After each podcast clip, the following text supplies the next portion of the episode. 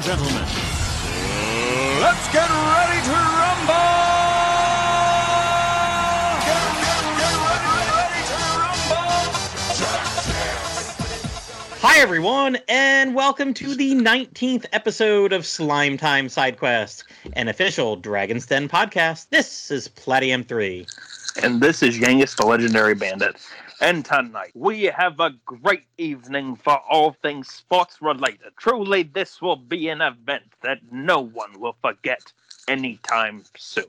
Um, you said it there, Yangus. You know, I really do appreciate you being a good sport and agreeing to do this episode with me. Yes, indeed, Mr. Palladium 3. Our stage is set for a gargantuan episode of Side Quest, one that will keep us pleasantly pleased and prosperous post production. What? Yangus, what the hell are you going on about? As you can see, ladies and gentlemen, my co host is feeling a frightfully furious tension. No doubt he is geared and greatly going to be entranced by tonight's torrent of tenacity. Well, I mean, yeah, but hey, wait, wait, wait a minute. Are you trying to sound like Howard Cosell? Yeah, I, I, I figured it would you know help us get in the mood for the episode. You know, we're doing sports and stuff. You, you know, you know, we have some sort of back and forth banner like Muhammad Ali and Cosell had. You know, just try and try and set the mood. You know. Gotcha, gotcha. Um, all right, well, let's try that again. Man, Yangus, you try and sound all big and cool, but let's see you get in the ring and see how you do. I will do you one better, my eager, eccentric, and energetic friend. We will compete in a multitude of marvelous sporting, sportacular events. Whoa, Yangus, does this mean what I think it is? We're doing an episode on sports? Yes, indeed. Yes, indeed. Okay, okay. I promise I won't do that voice the whole time. But yes, Platty, we are indeed doing a sports themed episode tonight. Yes! Woohoo!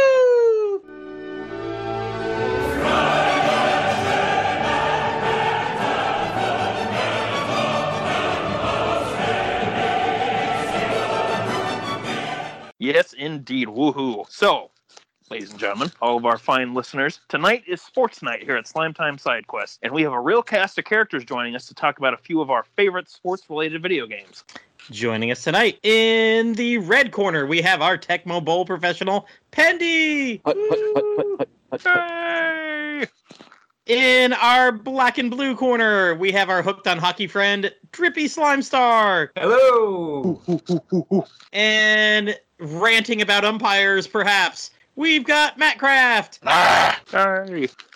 All right, boys and girls, ladies and gentlemen, it's time to play ball. All right, Platty, I see you have a question to ask us all right here at the beginning. Do you want to kick things off for us? I will, I will. Before we get to our uh, digital memories, uh, let, us talk about kind of uh, real life stuff. Do any of us either play or watch sports regularly?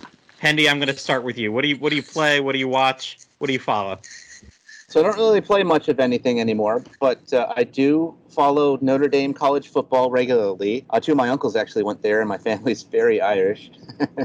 and uh, New York Giants NFL football. Actually, two of my recent uh, football trips, including to uh, included uh, visiting some Slime Time hosts. Uh, I Mhm. finally got to see my first New York Giants home game two seasons ago, and I got to hang out with Liam Land when I was there. Um, I've lived all over and out of the country, and up until that point, I had always seen the Giants only in other places around the country Phoenix, Kansas City, Houston, etc., including a failed attempt to see them in Minneapolis the year that their roof collapsed before the game started. So, of course, that canceled that thing, that trip. Uh, but uh, my and also my trip to Orlando a couple of years ago to see my dad included seeing. Uh, Notre Dame win a bowl game there, and a chance for my wife and I to meet Platty for the first time. Yeah. Um, I'm also uh, a bit of a uh, half-assed Yankees fan, as I don't follow follow them that much or baseball in general. But I do like going to live baseball games of any type. Uh, when I lived in, We're gonna I'm gonna interrupt you here because Drippy aren't all Yankees fans half-assed.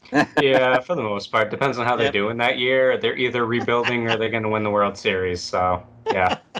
pretty much. Sorry, Uh, go ahead. No, nah, it's fine. So uh, when I was when, uh, baseball games in South Korea, in particular, uh, when I used to live there, those are absolutely a blast. I lived there for three years, went to a bunch of games. There's a local team near me. Uh, basically, South Korean baseball, uh, when you go to a live game, is karaoke baseball. Uh, you'll have a large section of the the crowd that will sing uh, songs that are about the team and songs that are about all the different players when they are up to bat. So it's a lot of fun. Uh, I'm not really a, a fan of any particular hockey team, but I do love going to live games especially the minor league games, as they tend to have the most fights. Uh, one of the best games I ever went to was in my hometown of Syracuse, New York, watching the Syracuse Crunch play a local, local rival from Binghamton, New York, who's only about a couple hours away. So we had a lot of rival fans as well that were there. I, that particular game, I've never seen so many fights on the ice as, in my life, and still haven't to this day. It was so bad, like people were getting so so riled up about it that even people in the crowds are getting into the fights and security had fantastic. That's people are going nuts. Uh, when it comes to basketball, I pay attention to college hoops a little bit with uh, Syracuse, uh, but mainly I'm just in it for March Madness and doing my yearly uh, family bracket pool that I do every year uh, with my family. But that's uh, that's where I'm at with sports. All right, so our next biggest fan we're going to go to is Yangus. Okay. So I am admittedly not a huge sports guy, but I do like to watch a few different teams. Um, normally, you know, I'll try and watch uh, when football season is going on. I'll try and watch the Minnesota Vikings when they play. And my biggest concern is if we beat the Packers. If we do, it'll be a good season regardless. If we lose to the Packers, it's all just gone terribly, terribly wrong. um, for uh, for hockey, I'm a fan of the Chicago Blackhawks. Um, I actually inherited a Blackhawks jacket from my dad when I was a kid after he had uh, passed away. So have a bit of attachment to them. Mm-hmm. I try and watch them when I can. Uh, otherwise, I usually will try and watch like the Super Bowl or whenever one of the Iowa college teams ends up going to, you know, whether they're on TV or if they end up going to something like the Rose Bowl or something, you know, at the end of the season, I try and catch that. I don't really have a particular favorite for the Iowa teams. I usually will root for the Hawkeyes if they're playing or the Cyclones. I'm, you know, it's it's your I know your home states. You're going to root for whichever team's playing that day. But um, otherwise, like sport wise, I'd love to go and see um, an Iowa Hawkeye game at some point. Uh, in person at the stadium now that you know COVID stuff's getting over with, and you know that's kind of going back to normal, and they're letting people back in the stadiums and whatnot. Uh, otherwise, though, the only real sports thing that I've done is I like to play golf. I do enjoy that. I don't really like watching golf on TV, but I enjoy playing it every now and then. So that is my sports shtick for you. All right, Matt Craft. what about you? Well, I'm not much of a sports guy myself, honestly. But I do follow college ball a little bit. I always root for the Yellow Jackets. And I actually had a chance to see the Final Four back in 05 at Reeves Arena when they were playing there. So, eh. Nice. All right, and uh, my uh, arch rival here, Drippy. Go ahead. Yeah, so uh, I'm from New Hampshire, uh, so I'm definitely a, a, Red Sox and Bruins guy because when you're in New England, you've got plenty of things to do, but you also have nothing to do at the same time. So I watch the Red Sox in the summer and the Bruins in the winter. Uh, I hate Patriots fans just as much as the rest of the country. now that Brady is gone, the team is irrelevant and everybody acts like they never watched Patriots. It, it was the most annoying 20 years ever. Um, we, actually used to have a well, we have a minor league baseball team in New Hampshire. It's uh, the Fisher Cats, uh, New Hampshire Fisher Cats. They're the Blue Jays Double A team, and uh, we used to have the Los Angeles Kings minor league team, uh, hockey team. They were the AHL, so the level below the NHL, and then they got demoted, I guess, down to the ECHL, and that's because they were maybe pulling in about 50 fans a game. Uh, so we no longer have a, a, hockey team or minor league hockey team, but uh, I try to go to at least one game every year for the Red Sox or Bruins. I went to Fenway uh, last Sunday, so the 11th, um, for my first game in two years because the world was on fire. Um, I tend to associate Red Sox games uh, or Red Sox seasons like with life events. Like I try to remember like who was on the team in this year. So uh, 2013, I met my wife um, and they won the World Series, and in 2018, uh, we got married and they won the World Series. So I just had a child this year, so I'm really hoping that they win the World Series.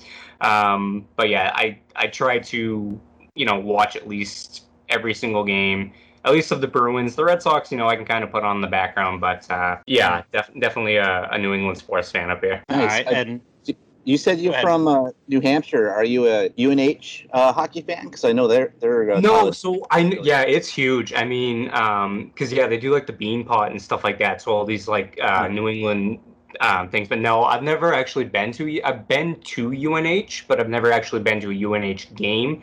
Um, Mhm. But yeah, I, I know they're huge in the city. nice. Well, uh, much like uh, my arch rival there, um, Drippy, I'm a local person. I grew up around the Tampa Bay area on the west coast of Florida.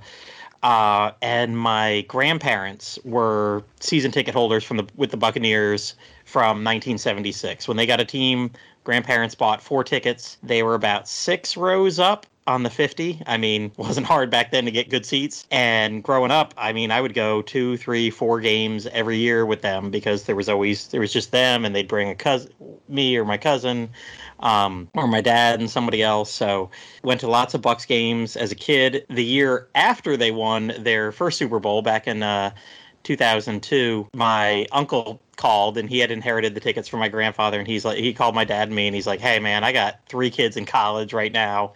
I can't afford to keep these tickets. Do you guys want to buy them off me for the next few years?" So we did. I think my dad and I bought them for 4 years. We sat in the end zone and then my name came up on the list. So I've had my own seats for about 15, 16 years now.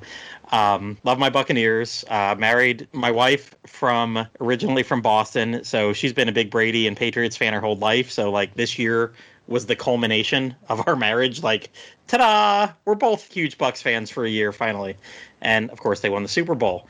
Um, I've had a blast watching the, uh, as Drippy likes to call them, the salary cap loophole lightning Number one bullshit. Oh, number one bullshit. uh, play. Bastards. Uh, we two Stanley Cups Cup here in ten months. Oh man, I wish I had an I'm eighteen million sensing a dollars little over bit the cap tension. shirt. Oh, just a little bit, just a little bit. It's I all logged on to see that note in the uh, Google Doc, and I just cracked up. Now, I will say the Lightning and the Rays. There's way too many freaking games for me to follow. Like every regular season game, when you're playing 162 or 82 games a year, I'm like, man, I was raised on football. That's 16 games once a week. That's all you got to pay attention to.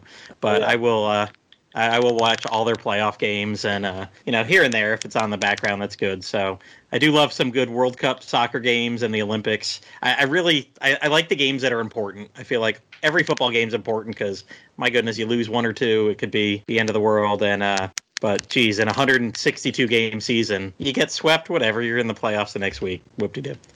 yeah, you're a good But- Tampa Bay fan. You remember that they're around when the playoffs roll around. Uh, other Exactly. that- Other than that, you don't remember there's a team there. Yeah, you know, yeah. I get, So- I get, I got my Google updates. I, I constantly follow where they are in the standings, so I know if I need to watch the playoffs or not, and then, and then so, I'm good. I have to ask, just because we're talking about all these Florida teams, why is it you hate the Gators so much? Oh, well, apparently my memory is mistaken, and I was corrected on this about eight or ten years ago. Um, I grew up loving FSU, and I'm, I'm a big FSU fan, but they've been crap for like six years now, so whatever. I didn't even mention them here, but I've always been a big FSU fan, and it was my uncle. My my dad's got a younger brother by like 10, 12 years. So growing up, he was only like 10, 15 years older than me. So he it wasn't a huge age difference. It wasn't like 30 years like me and my dad or something. So I was like, oh man, that's my cool uncle, my cool uncle Pete. And he was always a big FSU fan. And I thought he had gone there. He talked about it all the time.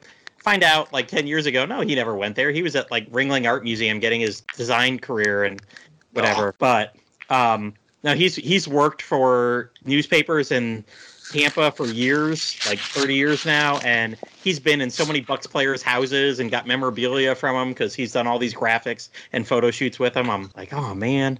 But also, growing up, the Buccaneers were the color of Tennessee. Uh, they were that lovely uh, light orange. And Yeah, being a wee little lass, I never, you know, sometimes I'd turn on the TV on Saturday and see Tennessee playing, and like, look, mommy, look, daddy, the Bucs are playing on Saturday. Cool. so growing up watching Tennessee, thinking they were the Bucs, they play the Gators. Don't like the Gators, and with an uncle that was a huge FSU fan, hated the Gators. It all just kind of. My dad went to a college with no football team, so Oh, same with my mom. So it was like you know I had no family except my cool uncle right here who go FSU, and when I was in high school and really starting to watch sports more. FSU won a couple uh, national championships. They had some good players. Charlie Ward was awesome. Went on to play for the Knicks of all things. Um, but yeah, screw the Gators. Hearing you say, "Oh, you know, you just root for whoever the hell in your state." No, no, you don't. you can. It's perfectly fine if you do. I have no problem with the fans. And actually, I lived in Gainesville for four years. Lovely city. Screw that football team. all right, view. All right, listeners. If you ever want to send Platty a gift, just make sure to send him anything Gators related. He will oh. absolutely oh. love it. See, that's the wrong shade of orange. It's just the wrong shade of orange. Maybe that's it too. It was like you know the wrong. It wasn't it's Buck's the wrong orange. It's the wrong orange. Damn it. Ah, but all right. Let, us actually get to talking about uh, some video games because uh, that's what we mainly do here on SideQuest. Not always, but you know, for the most part. Unless we're talking uh, Star Trek. But Pendy, we'll start with you. Go ahead. you're going to talk about a game that uh, I, I, talked about almost a year ago, but you're much more the expert on it, and you proved that on December 26th of 2020 to me uh, multiple times. So go ahead. uh, yeah, I'm going to be talking about Tecmo Super Bowl. Yeah, Tecmo Super Bowl. Boy, oh boy, Tecmo Super Bowl. You know, this is one of my favorite games of all time. Uh, it's a game that came out for the NES in 1991, but I'm actually going to stop my, my uh, facts about the game right there. Uh, as you mentioned, Platty, you pretty much went into great te- detail on this game during side quest number three called NES Memories. Uh, for me, I just want to put in my perspective and, and I just want to gush about my love for the game and my personal memories about it.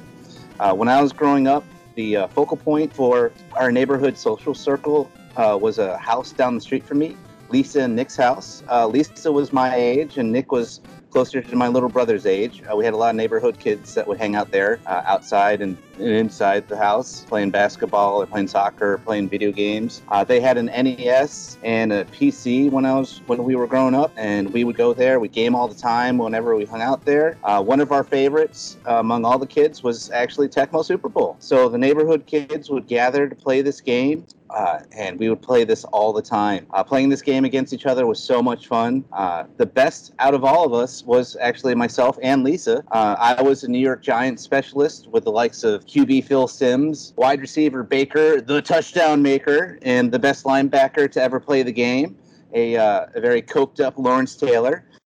now, when I say Coke, I do not mean the soda. uh, but uh, Lisa, she would usually pick the Buffalo Bills. She was a big Bills fan, and uh, that was another team in the game that had great passing, running, and defense. It just so happens that when Tecmo Super Bowl came out, that's when the Bills and the Giants were really good. So it worked out that way since I was a big Giants fan. She was a big Bills fan. Uh, I'd also play this game obsessively at home by myself as well. Uh, like you mentioned in the NES Memories episode, uh, I like to run up the stats. That was fun during the course of a season. I would pick multiple teams in a season and see what I could do with their best players. Uh, sometimes I could run up the score on the CPU, get into the 70s or even the 80s with the scores. Uh, go no scoring touchdown. Oh my. uh, to to be honest, I'm actually kind of sad that pro gaming didn't really exist back then. Um, I'm not I'm not kidding when I say that I probably could have gone pro with this game. I mean, I'm decent with other games, but I just happen to have a, a knack for this one. I have crushed many a new friend as I've moved around during my time being in the military. I've been in the military 20 years now. Um, I'll I even raise my digital hand right there. I, I have been crushed by Pendy. Raise your hand if you've been crushed by Pendy. There's a support group. We, we, we got you covered. uh, thanks. I even I even got banned from playing in a particular group of friends at my first military base because I, I just wouldn't lose to anybody. They, they just got sick of me. Like, nope, we're not anymore. You're, you're you're out. Like, no okay, Pendy. No.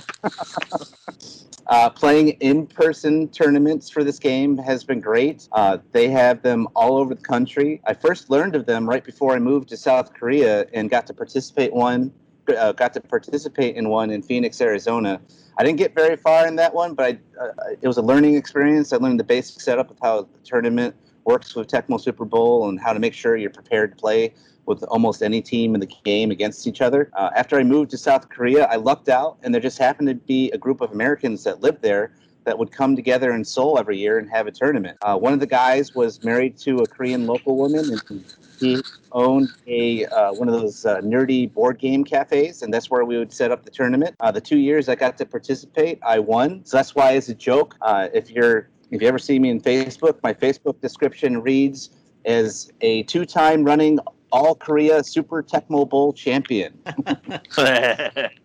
So uh, sadly, I haven't had a chance to do any other tournaments yet. Uh, COVID lockdown happened shortly after I moved back from South Korea, and now I'm deployed in uh, Saudi Arabia for a while. But hopefully, I'll find something when I get back. Maybe uh, I'm not too far away from DC. I think they do a tournament up there, so I have to check that out. Uh, though, uh, as Platty mentioned, we did recently get to play each other when I went down to one of my subsequent subsequent trips to Florida. I'm closer to there where my dad lives now. That was a lot of fun. but yeah, that's my experience with Tecmo Super Bowl. Love that game. It it's it's great. Um, I know. Uh, what is it, Matt? You were talking about all the different mods you were looking at at um, when you played, or you were looking to refresh your memory with a couple games. And I just remember going online before that our, our NES episode last year and like found a website with like 300 different mods for Tecmo Oh Super. Bowl. Like yeah, there- there there, was- there's it- it- just so many. Yeah, there, It's there like one Super for like Metroid every stuff. year. Yep, there there was one for like every year of the NFL, and people had gone and just modded in college teams. Um, it doesn't take much, you know. You change like three colors because that's about all the uh, colors the NES uh, players had on them. You, you, you change a helmet, you color, you change this. It wasn't hard to change the details, and I guess just typing in a different name and typing in different stats were okay. But I mean, each of those must take a long time to. You got like ten different stat or five different stats for each player, and forty players on a team, and all these different teams. So a, a lot of people put a lot of time into that. So I played a bunch of different ones. They were they were quite fun, and I mean, all just identical gameplay. So that was great. But Yeah, uh, like you- Minecraft, I just. Oh, what did you say, Pendy? I was just gonna say, and like you said before in that previous episode, like there's that uh, place that does the uh, every you know every year's roster. So if you wanted to play the with the Super Bowl champions Tampa Bay from last year, you can now. They have that roster out there with Tom Brady, so you can play Tom Brady on the Bucs on Tecmo Super Bowl. So that's just a weird concept to me. And I don't know if they still do, but they were printing repo carts every year too. yeah, and I with that think game on it. They are. I've seen them. Mhm. Yeah, and it's one of the big sites to kind of, I think, to get into those and then to see what kind of tournaments were going on was I think it's just TecmoSuperBowl.org. And that site was down for a while, but I noticed it's back up, which is great. Oh, that's is like- it? Yeah, I, I just went there the other day. I saw it's back up, and that's like the best place to find out about online tournaments, which I never got into, but also they have a they would have a board where you could see all the different live tournaments that were going on, and that's how I found out about a lot of them, including the Korean one. So yeah, it's a good source of information for all things Tecmo Bowl if you ever uh, want to get. I signed up for one either or in Tampa or Orlando. They were going to have one one time. They were like, "Hey, join the list." I did, and they never had one, and that was like two years before. Ah. But I mean, that might have been when the website shut down. But yeah, this website was not there last September when we got ready. I, but I had looked at this for years, so Hmm. that's great that somebody took it back up. So Oh yeah, Do they have silly mods too, like big head mode and other crazy stuff like that? I don't know, but I'm. I, I would bet that, bet money they do. Okay. I was going to say, out of 300, they were not all roster mods. I know I was reading some different things. I don't know if they had big head, but yeah, there, there's different ones on there too. Everybody's Mickey Mouse. I'm sure that's crazy. stuff like that. it's the it's the Disney mod. Either plays the Mickey Mouses, the Donald Ducks. Well, you guys set me. Thank you, Yangus, for the perfect setup. Because if we're talking big head mode, uh, th- there's a game that had some big head modes. And Matt Craft, why don't you uh, talk about NBA Jam? Matt Craft. I'd love to talk about it right now. He actually just said in the chat he had to hop up for a second. Oh, okay. So in that Might case, cut Drippy. that. I cut nothing. Drippy, since I since I had mentioned NBA, let's go to you because you had an NBA game you want to talk about. That Good that save. sounds good to Good me. Um, yeah, I'm I'm going to talk about uh, NBA Street V3, which everybody that saw this episode and thought, "Ooh, boo, sports," I'm not going to listen to that. This game is actually an RPG. Um, so I started playing this game when I was in my like mid-teens. I lived uh, a couple streets down the road from my cousin, who really got me into sports. Um, so I didn't really like follow basketball at this point, but I knew who the big players were and stuff like that. This was back when like Yao Ming and like uh, Kevin Garnett was still in the Timberwolves and stuff like that. LeBron James had just come in. Um, so a long time ago. I think it was like 2004, 2005 or whatever. Um, but I I played it on the GameCube because that was my um, you know my console at the time. And this version actually included, of course, exclusively uh, Mario, Luigi, and Peach. Yes. Play as well. so, so I say I, Basketball. yeah, so it, it, it's weird. Their, their physics are really weird compared to the other players. But so I, I say this is an RPG because there's a, a career mode, I say in quotes, where you you create a character, you choose your character type, you know, a guy that is good at shooting, a guy that is good at dunking, blocks, and stuff like that.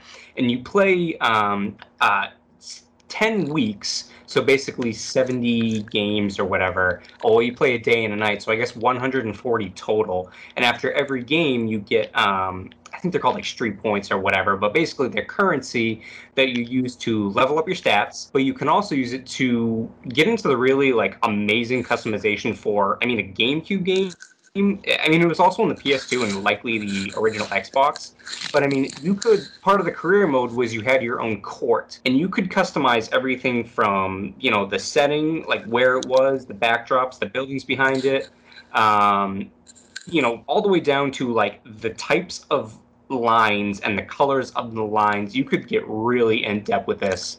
Um, and it wasn't like just basically a basketball game. I mean, like obviously, you know, this is the third game in uh, a series, so you know there were crazy tricks and stuff like that. You got you got guys jumping like 20 feet in the air, doing like triple backflips and dunking on it, and you know, uh, game breakers was uh, a big thing where you just basically rack up a, a, bunch of uh, trick points and stuff like that. And uh, you can do, you know, a shot that'll always go in, or do a dunk that scores you like four points that you know makes somebody lose a point. It, it's just a really fun arcade Huh. game. I think it obviously is based off of NBA Jam. It's a three on three, um, but yeah, I mean, you could just unlock so many things. You could unlock um, historical players and stuff like that, and jerseys. It just the funnest thing. I can always go back to it and play a season. Nice. So, did just uh like Mario? Did they have their own team, Mario and? Yeah, so you could, yeah, so there wasn't just a career mode. You could actually like play, um, you know, you could use like NBA teams. But yeah, so I can't, I can't remember what they're called. But and there's actually a Nintendo court. Like there's like a big mushroom on the side and stuff like that. And there's sound effects and stuff like that. So when you like, um, you know, get like a dunk or like a, a three point shot, like it gets like the um, the power up sound and stuff like that. Um, yeah, it, it's just really fun. I I never really used them, but they were definitely, you know, it's definitely an addition that if you were to, you know, if you were to choose which system to play on, I would definitely uh, recommend the GameCube one just for like that added, you know, awesomeness. hmm Nice, nice. All right, and uh, we'll, we'll stay with the NBA here. Matt Craft, you are back, and uh, you want to talk about the original awesome NBA game? Oh Lord. okay. so, believe it or not, NBA Jam. Back in the day, I know y'all have heard of this and remember the boom shakalaka that was just like on the TV.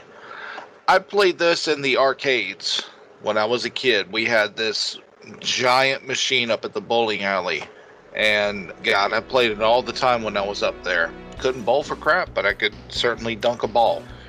The main thing that strikes me today is even though I rented it once or twice when I was a kid, putting on the Genesis and all that, popped a copy on my phone, hooked my, I mean, paired my controller up. It was just as easy to play NBA Jam just as just as it was back in the day.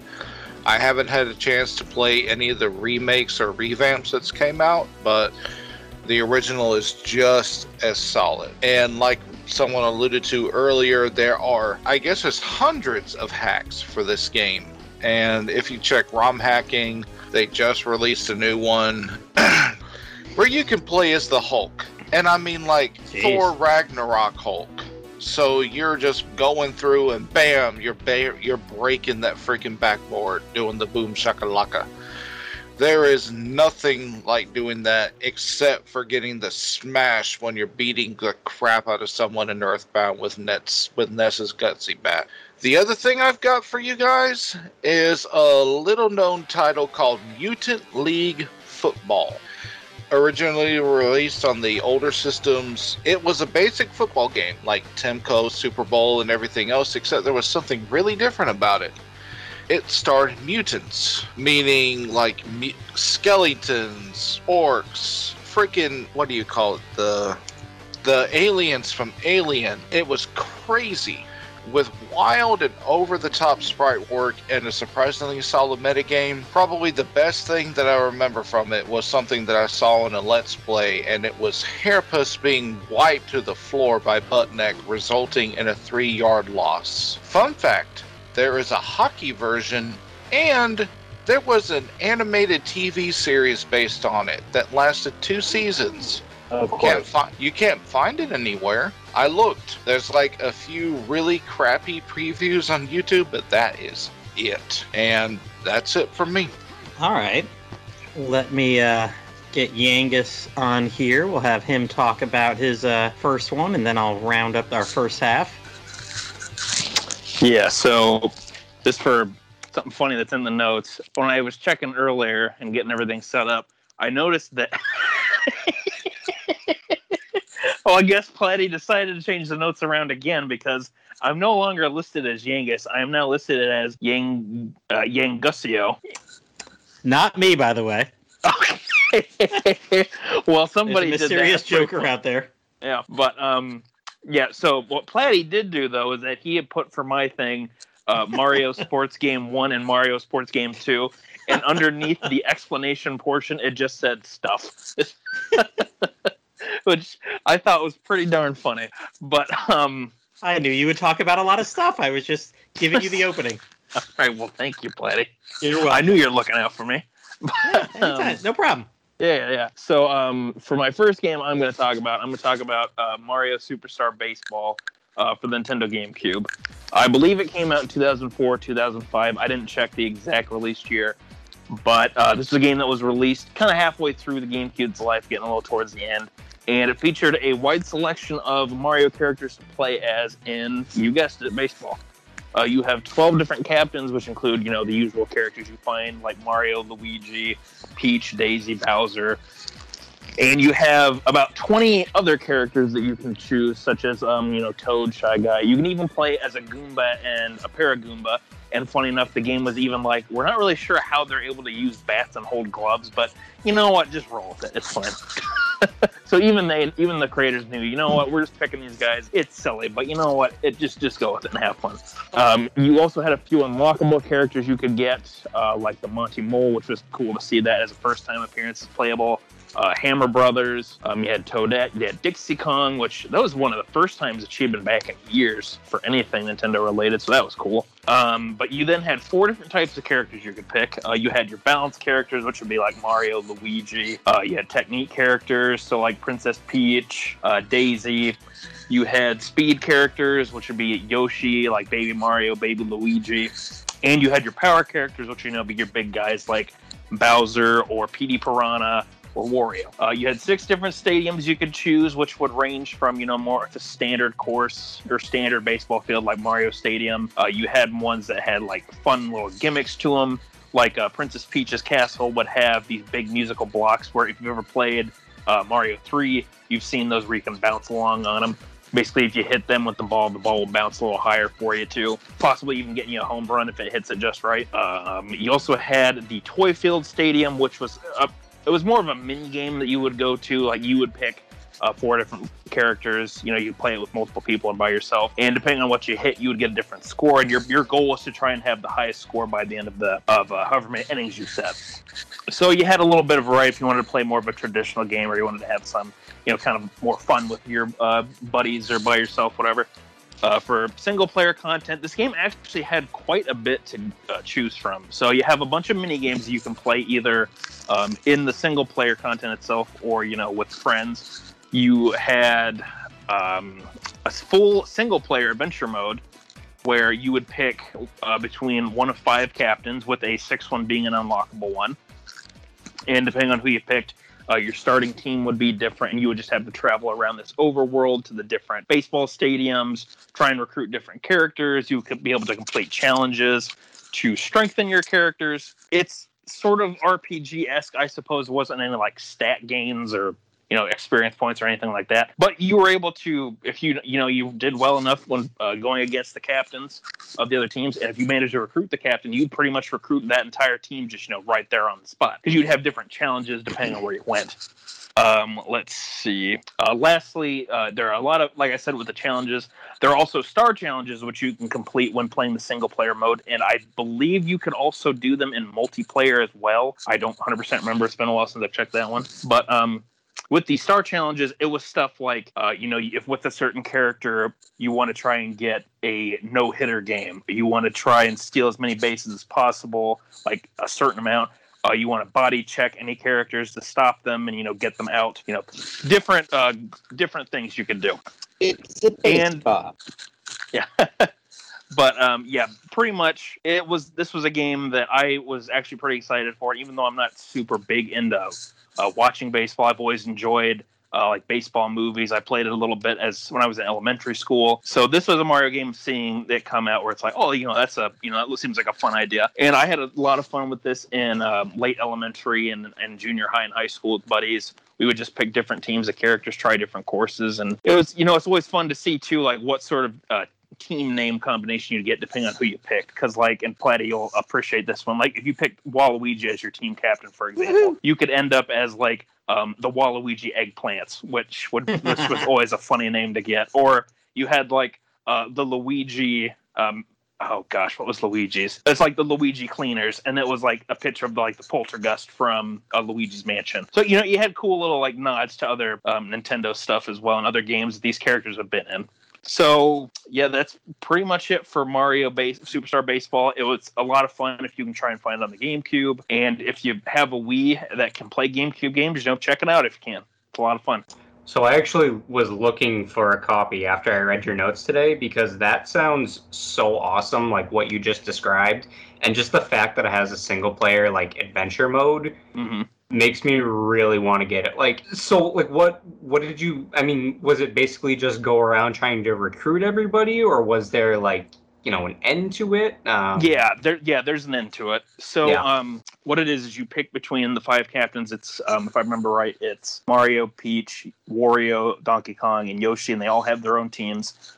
Uh, you the the intro cinematic kind of explains it a little bit what the whole deal is. Like everybody's gotten these mysterious invitations for this big um, baseball tournament, and you find out that surprise they were sent by Bowser, which I, I guess Bowser secretly always loved baseball and just wanted, really wanted everybody to play it. But um, yeah, so like your goal is to try and go around, you know, beat the other teams, recruit as many people as you can, and then eventually, you know, you find out like Bowser was the one that sent this out. Oh man, he's got, you know, he's probably got some sort of evil plan. We got to go stop him. But then it's like, oh, surprise, Bowser just, you know, wanted to play. You know, he just he just wanted to see who could be the best and you know go up against him and his team of well trained minions.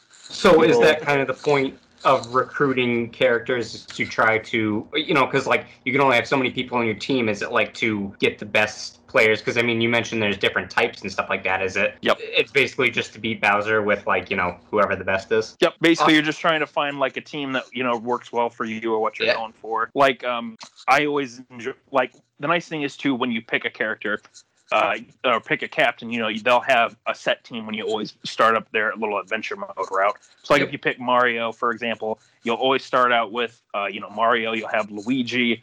Uh, you'll have uh, three Piantas from uh, Super Mario Sunshine. You also have three Nokis from Super Mario Sunshine, and you also have Monty Mole. And that's one of the things is that every time you beat a character's um, adventure mode story, that that will unlock one of the six unlockable characters for you. So each character has one of the, or each team captain, excuse me, has one of the six unlockable characters on their particular route. So you just need to beat the game with that with that team captain. And then you know you'll unlock those characters then. God, I gotta get a copy of this. That sounds so fun. yeah and, and what is fun too is that if you um like say if you pick you unlock the hammer brother like you don't have to just only use like the singular hammer brother. Like you can also pick variations of a particular species of characters. So like if you say pick the hammer brother you could still pick him two more times but the other two times it would be the uh, boomerang brother and the fire bro. Nice. and the, the nice thing is too is that you can also choose those ones individually. So you know if you like in particular i always like using the red dry bones because he would get like this like char like um almost like his skeleton was charred and he would have you know look a little singed i would always pick him in particular and Yeah, then i would you know move on and pick somebody else. But the like if i was playing with somebody else with one of my buddies they could still pick one of the other versions of dry bones then. So Yeah. it, it, it's a fun game. I, I got a lot of hours out of it. It's got actually a really cool uh, main menu theme and honestly it's fun just to turn the game on and have that in the background because it, make, it makes you feel like you're at a baseball stadium because it uses um you know that oh what am i thinking of like oh, what's the instrument usually here at the ballparks where they Uh, play the dun dun dun dun dun dun dun dun Yeah. like an organ Da-da-da-da-da. charge Charge. yeah but yeah they use an organ for like the main theme it's, it's actually pretty cool That's awesome. but uh, yeah, this is this is a, a Mario spin-off game that's a lot of fun, and I've enjoyed sharing it with people over the years. So you know what? If you know it interests you for me just describing it, I would definitely recommend trying to track down a copy, Drippy. It's a lot of fun. Yeah, um, I, I will look for one. That sounds awesome. Nice. All right. Well, I will uh, get going with uh, my first game because when we started talking about doing this, I was like, you know, there's a, there's actually a few different RPGs because I like to stay on my brand. There's a couple different RPGs I want to try, and one that I'd heard people talk about a couple times on podcasts in the past was something called uh, Legend of the River King. I'd heard people say, oh yeah, it's a, it's a good fishing RPG. They made a few of them. Most of them didn't come out in the United States. Blah blah blah. So I was like, all right, well, let me see which ones did. And Legend of the River King came out in Game Boy Color. Loaded it up, tried it for about an hour. Never once could reel in a frickin' fish.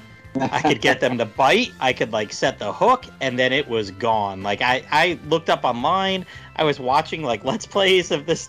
It's a freaking Game Boy Color game. Like how how hard can it be just to at least catch a fish?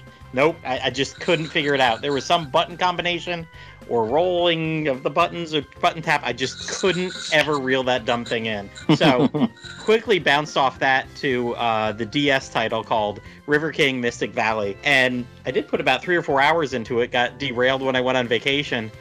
Uh, but it was much easier to catch. It did have, you know, it, it feels like a JRPG. You start and like something happens to your sister. She gets put into a deep sleep coma, and you've got to catch like the River King fish, who supposedly has like the cure to wake her up. Um, and what I found hilarious is the saving feature in the game is there's somebody who's like, "Oh, I'll stay with your sister. You go fishing. That's fine." And you talk to them like, "You know what? Your sister would probably like to hear your voice. Maybe she can hear you deep in her coma. Why don't you go talk to her?" So you sit down and you talk to her, and that's how you save the progress of the game. Oh, so wow. I thought it was funny that it had a little meta reason for sitting and talking to someone in a coma. I was like, okay, but um, it's got a bunch of different areas. I, I made it through one, two, three. I think I'm on like the fourth area, and y- you find a little monster in each area, and you can level your monster up by feeding it the fish that you gain. Um, so you're not just gaining currency to buy better bait, better rods, better whatever. You can just keep feeding your fish, or feeding your monster these fish. They grow up. I named one my first guy. Um, was a slime. And by the time I leveled him up, he was able to break the log that was blocking my way to the next river. And then at the next river, I got a little guy. I named him Yangus, actually. And then by the time I got him to level three, he was able to do something, which then opened the path to the next area. And the next one was blue, so I named it Blue Star. And sure enough, you know, leveling that one up enough got me into the fourth area, and and I kind of fell off right there. I will tell you, the fishing is so much easier. You get that bait anywhere near the little shadow fish in the river, and super easy to um, get them on the hook pretty quickly. And since it's a DS game. Uh, probably an early DS game, they really want you to use that touchpad. You're drawing circles on the bottom screen to reel in, like that's your reel, and you've got to yank it one way sometimes, yank it the other if the fish starts going one way or the other. Um, that one's pretty fun. That that one I probably will play all the way to the end. It seems pretty straightforward. Um, but as I was playing all these on my uh, Matt Craft, we were talking about uh, hacking a 3DS. I got my hack 3DS. I finally decided to give a series that I'd wanted to play for a while a chance, and I played um, the 3DS remake of the original Inazuma 11. I love level 5. I love everything they've done from Yokai Watch to the Dragon Quests. Um, gosh, what was that fantasy game? Fantasy generic. Fantasy Life? Fantasy Life. That's it. Yep. I, I knew it had fantasy in it. Fantasy Life is my second most played 3DS game ever. I've got like 140 hours on it. I love that you Um, say that and you couldn't remember the name. Couldn't remember the name. It's been like it's been like seven years since I booted it up. But it, I, I, as I've said many times, I all my games except for Dragon Quest I sell, but I kept Fantasy Life because I'm at like 98% completion on that. I just haven't done like the two last quests for the Magic user because my goodness, I'm not all that good at action role playing games. But that one I loved to hell. And bought the DLC, which added like another 40 hours of game time, and so good. But I, I love level five games. They've, they've always been fun. So realizing they've got this whole series of soccer games, they've got like half a dozen of them plus side entries and everything. But most of them have not come out in the United States. United States isn't a big soccer area. Um, so most of them have come out in Europe, um, and they can be imported and played in English, but not a lot of ones in the United States. So I gave the first one a run because everybody's like, yeah, it's a JRPG through and through. And sure enough, you're a boy who's at this school with a really crappy soccer team. You're like the only one who cares about soccer. Everybody else is like, eh, whatever. Um, until Dragon Quest Monsters Joker star Axel comes in and, with his spiky white hair, joins the team under mysterious circumstances after leaving his old school, and your team starts getting good. And again, this must have been an early DS game because holy crap, it forces you to use the touchscreen to play soccer, which really pissed me off at the beginning. Um, you can like pause the game for a second and draw the routes that you want your little players to run, and tap on it to kick the ball to wherever. Or um, if you're not paused, which most of the time you're not, you can drag the player to where you want them to go, give them the direction. It's a little tough because it's a small screen and you've got 11 players on each team. Uh, you run into players a lot, but what happens after a few hours, your players start learning moves. They start getting abilities. So if another player runs up to you, usually it's like you can try to juke them or just power through them. And the other, if you're on defense, you run up, you can either slide tackle or just try to bump the player out of the way. But after a while, you start getting special attacks, basically. And you have a technique power TP meter that um, you can use up, like like it's MP. You can choose to do attack like magic, and there's a small little cutscene where you see the guy with the ball. He puts a little paper or puts a towel on it. The ball disappears, and you see the defender like, "What? Where's the ball?" And your guy's running down the field with the ball afterwards. By the end of the game, that got really annoying because you would have those encounters about every 30 seconds, if not more, because all the players on the other team have special attacks and you have special attacks and there's 11 players and granted you know you only may get three or four depending on your mp pool by the end of the game but if 11 players can all use like three to four met special attacks on both teams i mean you're looking at 88 freaking attacks between the game now the games don't last that long um, What would a normal Okay. final score be in the end game if everybody's using their, you know, special honestly like stuff? soccer two to one one to zero Wow, really? three to one. Yeah, because the thing is, and you don't use them all the time. I never did it all the time because if every time my defender encountered someone, I used it, I'd waste that defender's TP pool um, in the first half. So I would not do it all the time. I'd kind of bet on like when they do. And sometimes if you both use an attack, you see like a little roulette wheel go, and your player stats depend on who gets to use their attack or not. Um, sometimes your special attack will just fail. You'll see it like this the scenes start to go and then it's just like failed. so it sucked based on that. And there was also a four way rock, paper, scissors kind of thing. Everybody had a certain like affinity for fire or nature or something, and they some would do better Those than others. But elements too. Wow. yeah, I thought you meant it was like actually like gonna be like it's like rock paper scissors soccer ball. yeah, yeah. What's No, there's an elemental- soccer ball at you. Instead of a instead of a like fire emblem triangle, there's a little square at the top of the screen at all times that shows you know fire's better than this. And I mean, you, you're playing the game, and there's 11 players on the field. I can't remember like, ooh, which which guy's my fire guy that I should pass to beat their you know left defensive backfielder or whatever. Like, yeah, Right. you're just playing. Yeah, you- you're playing soccer as fast as you can. So you know, it it happened. Um, it, the game took about 15 hours total, but I ran up like 22, 23 on my 3DS playing it because I lost a lot of battles. Um, the main story is you're a school trying to get better. There was your your grandfather played on the famous Inazuma 11 like uh 40, 50, 60 years ago, whatever. And ever since then, this other team has dominated the rankings in Japan. And you're a middle school team just trying to get to the middle school national championship. So you play and, you'll go through a couple story days of just going around school, figuring out this, recruiting this player, whatever and then before you play another game or two and then every time you play a game new things open up. Um, at one point you find like oh hey there's a mysterious training facility underneath our school and you can go there and you get a lot of good stat gains there. Randomly you'll just be walking by a wall and it'll be like do you want to train here? Um, and like your player you can spend some of your friendship points because you get different points for like currency and you can spend some of your friendship points to have one player just sit there and kick the ball at the wall for a while. And it's just a quick little cutscene, and at the end of it, he'll get plus one to his kicking power. Um, so I mean, there's places to go, and there's about six or seven different locations that you can walk around towns. Um, they're not huge, but usually every one of them's got a different power up training location. So if you find yourself with like four or five thousand of your friendship points, you can just go there and blow a few thousand trying to get everybody's skill on defense up by one or two for a while. Um, I wish that went faster. I would have spent more time on it. I ended the game with a lot of points. Um, by um, I, just like I like playing the soccer game. It, it got really repetitive. Um, all the hey, you know what? Something's happening to our town. Let's go find out. It, after about eight hours, I was done with the town stuff. I was like, no, I just want to go through the tournament. Let's play a tournament um, uh, wanted to just speed through. But there was a couple big, big difficulty spikes, or I wouldn't even say difficulty spikes.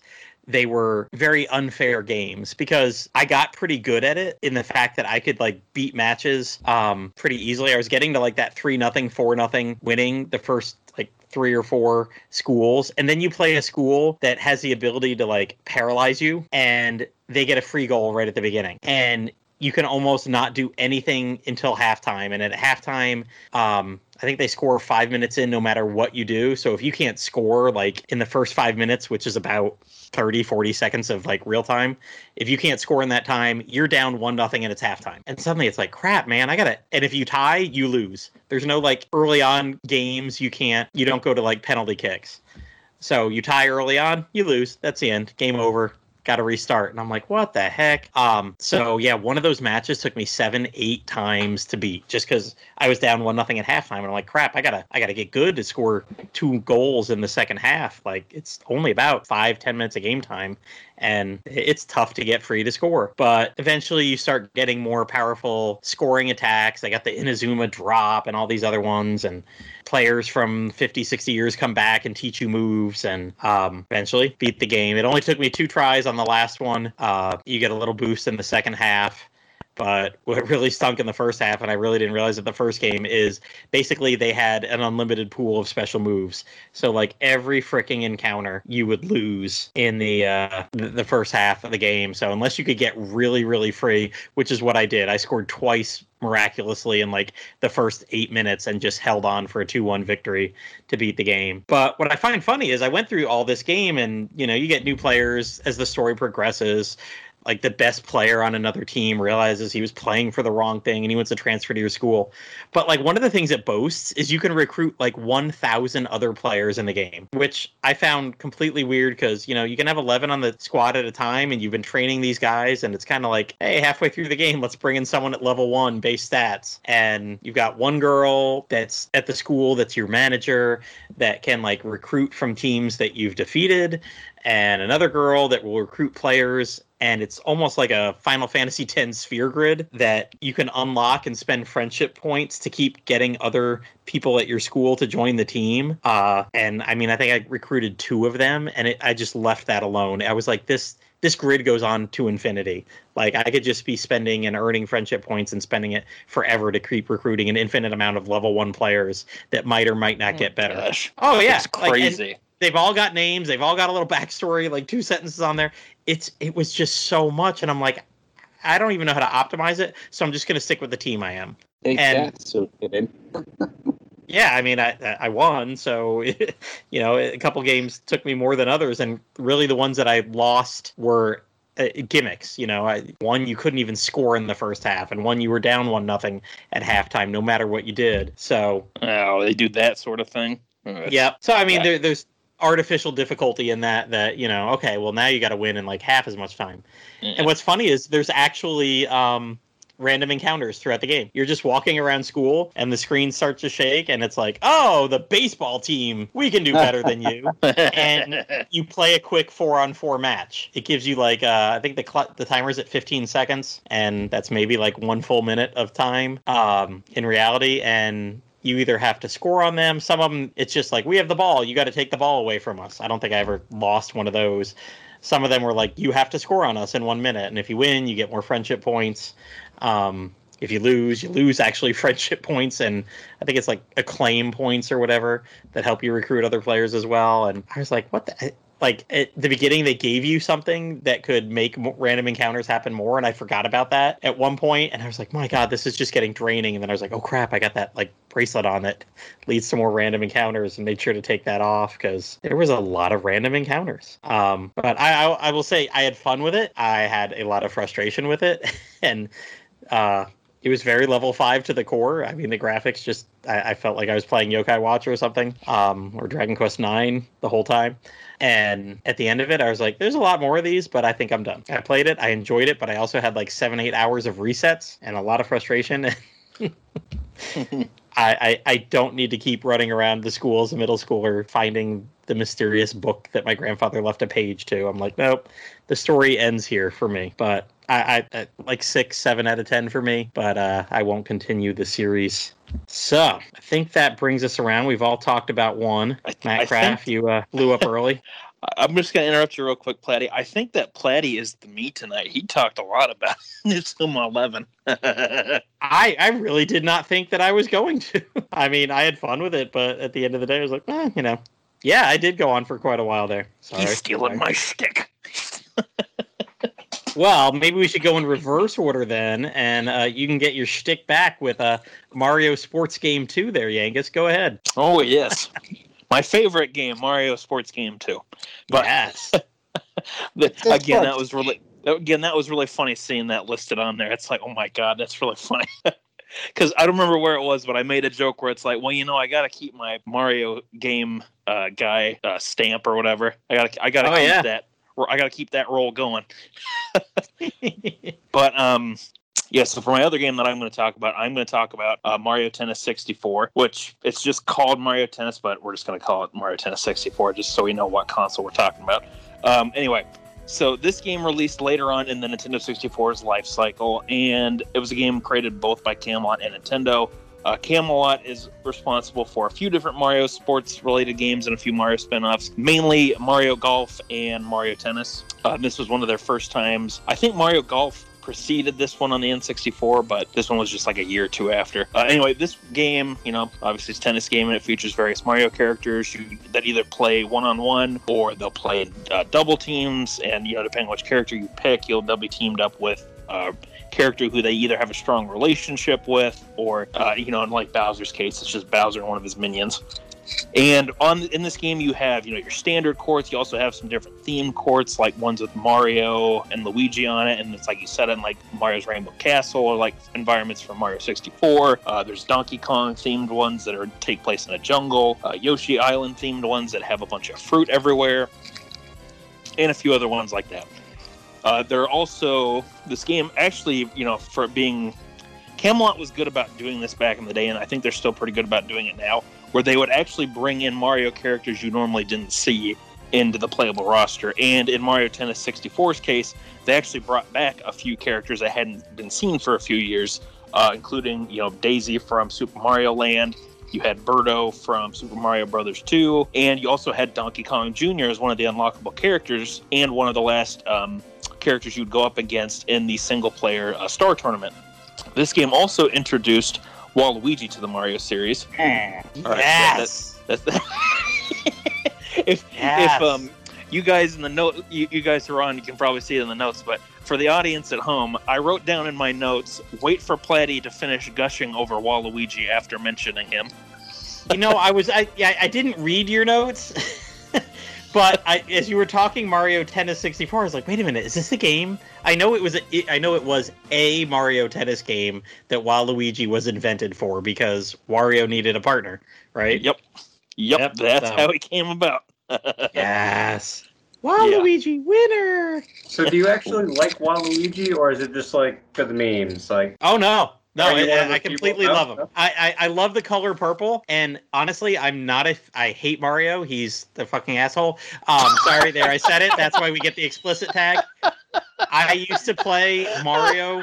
I used to play Mario games on my NES two player all the time, and just kill off Mario so I could sit with the second controller and beat the game with Luigi. I never beat a game with Mario ever.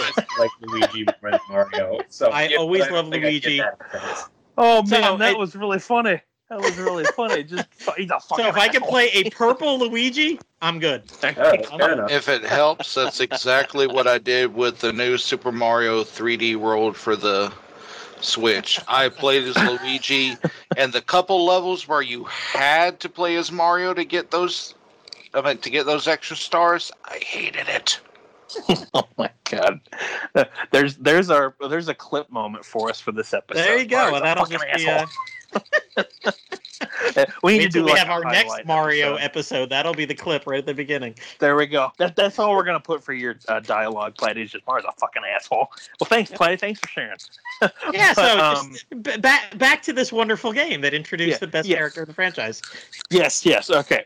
So yeah, uh, Waluigi was uh, first introduced in this Mario game, uh, and as uh, Platty said, he was introduced to be uh, Wario's uh, teammate and essentially become like the rival for Luigi, since Mario had Wario for a few years. Um, it's never really been confirmed or denied if Wario and Waluigi are brothers or if they're just friends. It's kind of one of those things that it's like, yeah, you know what, just whatever you think, that's probably the right answer.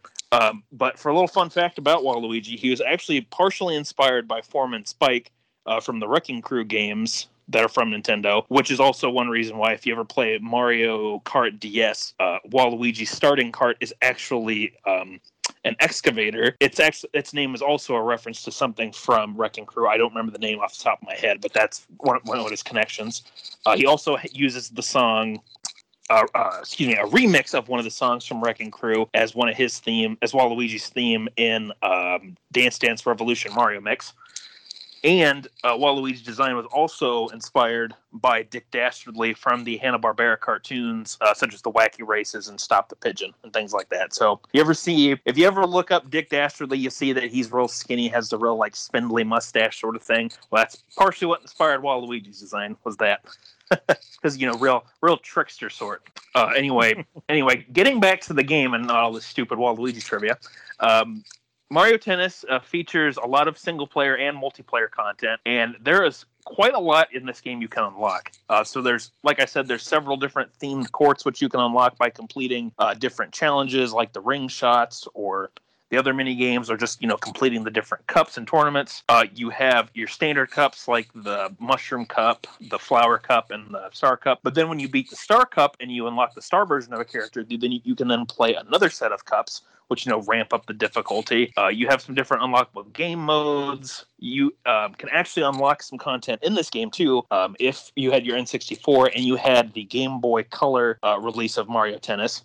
what you do is you plug it into one of the plug-in slots that the Nintendo 64 controllers had. You know, you put your Game Boy game in that slot. You know, plug it into your controller, turn the game on, and you could access your content uh, from your uh, Game Boy Color cartridge, and it includes some of the characters that you can play as the human characters.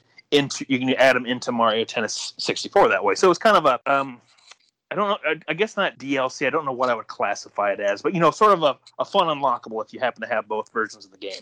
And um, let's see, yeah, there's quite a bit in this game you can unlock. And like I said a little bit ago, you can unlock Donkey Kong Jr. as a character. You can unlock a Shy Guy as a character, which even though that's like, oh, Shy Guy, that's not very impressive. He's actually a pretty good character, surprisingly. So uh, both characters are pretty good, and you have a nice selection of characters in this game too. Um, for this uh, particular tennis game from the Mario Tennis series is my uh, personal favorite, one of them, and it's my personal favorite Mario sports game. I played this one a lot. Uh, when I was a little kid, rented it from the video store all the time. I eventually got a copy thanks to uh, my grandparents, you know, getting rid of some of their stuff, and they're like, "Oh, if you want a Nintendo 64 stuff, you can go right ahead and have it." So I I inherited their copy, and I remember one summer after I got it from them, I spent a good chunk of time trying to unlock all the star versions of characters, uh, trying to unlock all the special courses, trying to you know beat all the mini games. I, I um not to go on for too much longer, but this is a game that I do have, you know, a bit of a connection with, both from when I was a little kid and, you know, the when I was older and got the uh, copy for myself than from my grandparents. So this is one that I like to go back to and, you know, either share it with friends or, you know, just pop it in and play a few rounds against the CPU because I, it's really fun actually playing this game on the intense difficulty against the CPU characters because it, it can get pretty heated matches and it's a lot of fun just to see what you can do on the different courts as well. Because you know different courts will affect different speeds of the ball and the different you know bounce trajectories and things like that. So, you know, if you have, I believe this is on the Wii U's Virtual Console, or, you know, if you have Nintendo Wii and you download it, you can play it from there. I'm guessing you'd be able to find a copy easily enough because, you know, it's a Mario game, so I'm sure there's plenty of copies out there. And you know what? You'll probably find a character that you really enjoy playing as. And you know, if you got some buddies you want to try, you know, playing a retro, have a retro game night or something like that, you know, Mario Tennis 64, very good choice to go with. I would definitely recommend this if you're looking to uh, try out a classic sports game from the Nintendo 64's library. Have you, any of you guys It's- played a- this one?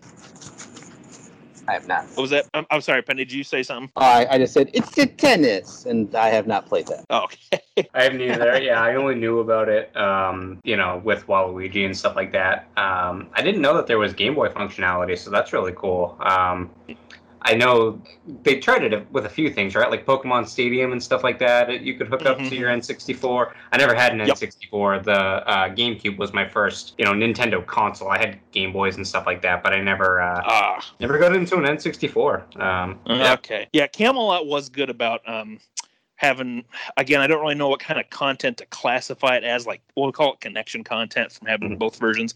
But they also did the same thing uh, you know, a few years before with Mario Golf, where if you had the Game Boy version of the game, uh, or excuse me, the Game Boy Color version of the game, you could do the same thing. You know, you plug it into that N64 um, Game Boy slot, you plug it into the controller, and you'd be able to use uh, your characters that you had created in the Game Boy Color game and transfer a few human, you, uh, you know, transfer a few of those human characters over into uh, the Nintendo 64 game. Then, Nice. so That's really cool. it, yeah, it, it was. I mean, I got to give him credit for kind of putting that ahead of his time. It does mean that some content, you know, you can't access it if you just have the N64 version, or you know, if you play the Virtual Console versions now. But Yeah, it's like that's where really I, I would play it there, so I wouldn't be able to access that. Um, yeah, but y- but the nice thing is, is that it's not like you know it's excluding Mario characters. It's just specifically like the human characters. yeah, that you're they not created really for missing the anything.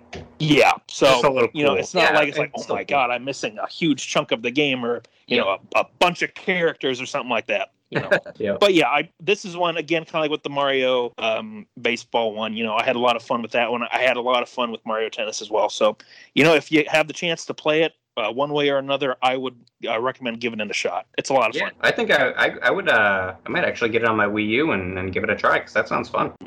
All right, so Matt Craft, uh, you, you talked about both the games that you were uh, planning on talking about earlier. So I wanted to, as we kind of snake back up through the list, you got one more you want to talk about, and if not, we'll move on. Yeah, I've got one for you guys. You remember back in the day, it was maybe 2006 or so, Mario Hoops 3 on 3? Man, That's a Square Enix game, Yep. right? On the DS. Yep, I played that one. I remember it was my sophomore year in college, and we all just hung out in the break room playing Mario Kart and junk like that. And a couple days after it came out, everyone got a copy of Mario Hoops 3 on 3, and we just played the played it to freaking death. It was amazing. It was just about as easy to control as NBA Jam, and once you played all the way through it with all the unlockable characters and stuff, you actually got to play as Final Fantasy characters. They had white, they have white mage, black mage, and of course the ninja. You oh, can't it was go developed wrong. by Square Enix. Don't Yeah, forget the a Cactuar and the slime, too? Moogle. You can unlock them too. Yeah. They don't count. They're in every Square Enix game. They're Final Fantasy characters. They count.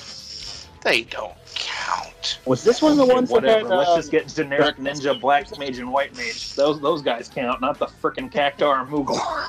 Exactly. Bump the Moogle. But no, and one of the things that I remember about it, and it still kind of goes with me to this day, kind of like how you had the boom shakalaka in NBA Jam when you bounce that freaking backboard. They had special shots, and every single character had a single one of their own. And it was amazing just watching Mario go crazy with his fire hand and bam me into the into the gra- I mean, into the freaking backboard. I gotta download that at some point. Y'all just made me get nostalgic. Dang. so that was on the DS, right? yeah. I would Way give that a back in the day, it eventually got, I think, a not a revamp, but a sequel. Let me see right quick. I have it up right here. Yeah, it's called uh, Mario Mario Sports Mix. Yeah, Mario Sports Mix. It had it even had the Final Fantasy characters in it. So you can't go wrong with going back to the Ninja, White Mage, and Black Mage. And guess what? Mario Sports Mix had the Dragon Quest slime. Oh, that's the one that had it. Okay. Yep. I thought one of them had it. Yeah, he was in one of the unlockable characters. Uh-huh. But that's Buddy's like, I gotta get this game now. He somehow It's right- broke out. It's right there in the Wikipedia. He How did I never read that? he somehow broke out of Itadaki Street DS, went Yeah. straight into Mario Sports Mix, and then he dominated. Man, he just said, "I'm done with y'all. I'm going to Fortune Street. I'm done. I'm gonna make my money," and that was it. Damn, I gotta give these a try. Yeah, Find I, them and do I, it. I'm gonna look up some gameplay, see how it plays, and then maybe try to track down a copy because I think it'd be worth it for I, just getting un- uh, unlocking a slime dunking a basketball or something. Like how does how does slime play sports? Yeah.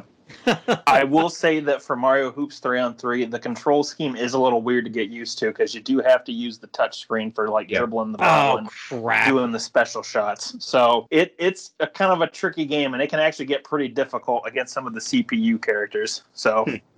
just, Or just it a heads never up made it to the 3DS the era when they just said screw the touchscreen.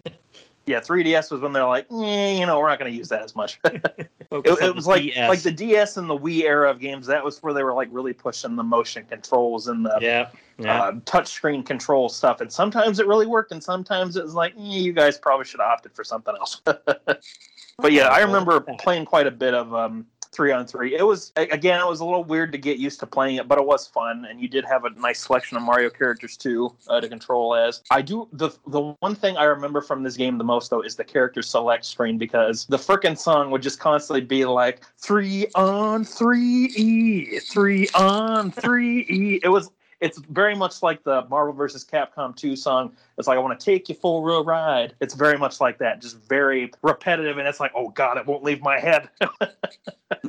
I'm sure Pendy knows what I'm talking about when I say when I talk about the Marvel vs. Capcom 2 song. oh, that is that is ingrained into my head uh, until the day I die because I played that game so much, uh, arcades and uh, on console. So yes, very much so. Take you for a ride. Yeah. Yep, it's, it's Yeah. very much like that level of a song. It's like, oh god, it's never gonna leave my head.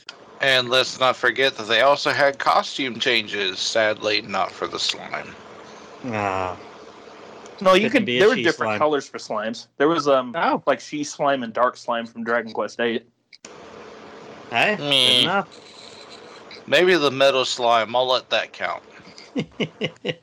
All right. Well, I'm really glad I circled back around and asked if you had a third game. I, I am very interested in that now. So thank you, Matt Craft. Um, you know, we, we've gone from basketball to basketball to basketball, um, back to basketball. Had a little baseball in there. Now time to go back to baseball. Drippy, your uh, second game was a baseball title you want to talk about. Yeah, and this is kind of still talked about um, every now and then about one of um, the best baseball games, uh, MVP Baseball 2005. Uh, it was, I believe, it's got to be the last. It is the last one that EA made. Um, and everybody kind of says, "Oh, bring it back, bring it back," but I don't know if we really need that nowadays. We have. Um, you know, we have the show, uh, which has been going since 2006. So the show picked up where uh, MVP baseball, um, you know, left off. Uh, this is another one too that I started playing, you know, right when I was getting in sports and stuff like that. Uh, the Red Sox just won the World Series, so they were heavily featured. Um, which made me much more interested in it. Um, I was a dumb kid, and I couldn't like stand the thought of somebody laughing at me because I lost to the computer. So I always played on easy. Um, I, so I either always threw a no hitter or or I won by like 20 runs each time.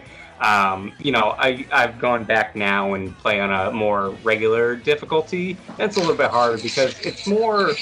I saw like a like an hour long video on why it's so good, and it's just like based on the skill and stuff like that. It's really fast paced. Um, but uh, this is another one that had a lot of um, unlockables and stuff like that. So again, after every game, you get a certain amount of points and stuff like that. But this was cool because you could again uh, get those historic players, but you could also unlock um, historical jerseys, historical seasons, and or, or, sorry, stadiums, and you could use them in your season mode. So you could have Babe Ruth on your team um, in you know a retro Yankees jersey or a Red Sox one. Um, it was really cool. This one also had um, a custom stadium maker, but it was really limited. It was basically like choose the color of the wall. Is it blue? Is it green? Does it have ivy like in Wrigley? and some dimensions. Um, but this is one that I can always play. Uh, I have a friend come over, you know, every now and then whenever there's a Red Sox or a Bruins game on, we make sure to always get a game of MVP in because it's just so good. Um, and I mean, another thing too that a lot of people talk about is just the music selection. Uh, every time I hear a song come on, um, you know, just in the menus or whatever. I I remember basically all the words. I remember all the songs, um, and I think I found a Spotify playlist a few years ago of all the songs, and just just a really fun game. Nothing, you know, nothing crazy about it. Um, just basically a baseball simulation, but still one that uh, a lot of people talk about to this day. Yeah, that, I'm sorry. What what console did you say this one was for? So it's on um, PS2. I played it on GameCube. Um, but yeah, that era, PS2, GameCube. Um, Okay. I, I don't think there was an Xbox version. Um, but yeah, on those ones. Okay. I'm sorry, Pendy. I cut you off. What were you going to say? Oh, I was just going to say that reminds me of the modern baseball games these days, where you can uh, play about play as just about any team you can think of. And I, one of the things that I love about modern baseball games is the fact that you can play as minor league teams, which is always fun. So yeah, that's uh, always fun. one of the teams that I, I didn't mention in the beginning when I was talking about my sports experiences is my family ended up moving to uh, Albuquerque, and they have a minor league team called the Isotopes, Yep. which they bought the rights for that name from The Simpsons, because The Simpsons local baseball team is the Isotopes. Oh wow, and I didn't was- know that. I Oh, knew yeah, about it was- a team, but not not that. Oh, yep. Yep, they've got like a Homer Simpson uh, and like a Marge statue in the stadium. They do like Oh, Simpson wow. sound effects and stuff during the game. Uh, it was a genius move because they make more money than just about anybody else in the country uh, based off their merchandise because of the Simpsons tie-in. So Yeah, I I mean you gotta right. Yeah, I'm Yeah. I'm looking that up now. That that's really cool. Oh, okay, so they're yeah they're the Rockies AAA team. That makes sense. They're they're pretty close to Colorado Rockies, so that's awesome. I didn't know that. yeah, yeah. and and just I I kind of fell off baseball games a little bit in the modern era, which is more not because I don't like them, uh, like with football games, because I was more the, the old school side scroller kind of guy, but just because I haven't had the time. But uh, I, I remember back in back in my day, my favorite baseball games would be like the NES Bases Loaded series or the the Ken Gr- if anyone played like Ken Gr- Griffey Ken Griffey Jr.'s uh, baseball game for the Super Nintendo, that that was great too. Those were great games. Yeah, I played um was it Baseball Superstars when I first got my NES a few years ago. I was awful at it. I don't think I ever won a game. Um, but yeah, that was that was definitely a fun one to play. Mhm. And yeah, that, that's basically all I have to say about that one. Oh, sorry, I was on mute. I was talking, talking, and I was like, "Oh, why is Drippy just talking over me?" I mean, I know we do this, but whatever. sorry about that, Drippy, but didn't mean to leave you hanging there. But yeah, that's all right. all That's got why I our, said something. we've all got our favorite um, ones. I probably was on mute when I said I loved RBI baseball back in the NES days. Oh, And- okay. I I think Pendy, I saw something. Whoever does like the Tecmo Super Bowl reproduction carts, I think they do Mhm. RBI baseball every year with uh, reproduction carts of that too, Nice. or at least like four, five, six years ago when I first looked at it, I saw some. So yes, Yeah, never- RBI baseball is played that back. series. It's it's no good, but it is bad. Uh, now they're making- I, I only played the original where the guys were skinny, medium, or fat. It was like the ice hockey, you know. Oh wow. Okay. Interesting. Yep, you, you had three guys, and that was about it. Yeah, bases. I think uh, Bases Loaded uh, was a series that I played on the NES that was a little, little more compl- complicated and involved than, than that. That's cool that they had like a simplified, simplified version of a baseball game like that you could play as well. Mm-hmm. Mm-hmm. All right. Well, again, we're circling back to a sport that we've covered before. Um, so another back to basketball, I guess. Arch rivals, Pendy, right?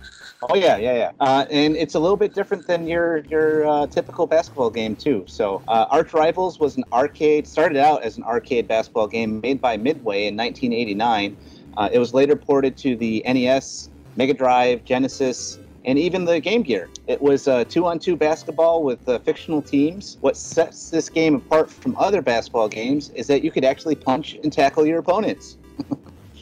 Uh, yeah, it was it was great. Uh, in the arcade game, you could even pants your opponent if you timed your tackle just right. They would dive out and they just like drop their shorts and, and they'd be sitting there like, oh my god, and you could get the ball from them that way too. Uh, there was also tripping hazards you had to worry about. You could get tripped up by uh, an errant popcorn bag, candy wrappers, or you could even trip over the referee. Uh, it was a very simple game, but it was a fun diversion of, of playing overly aggressive basketball with sometimes goofy looking characters. Uh, fun facts Rare of Donkey Kong, Battletoads, and GoldenEye fame was actually the, the company that helped port this to the NES that I, I looked up. Oh, that's cool. I didn't know that.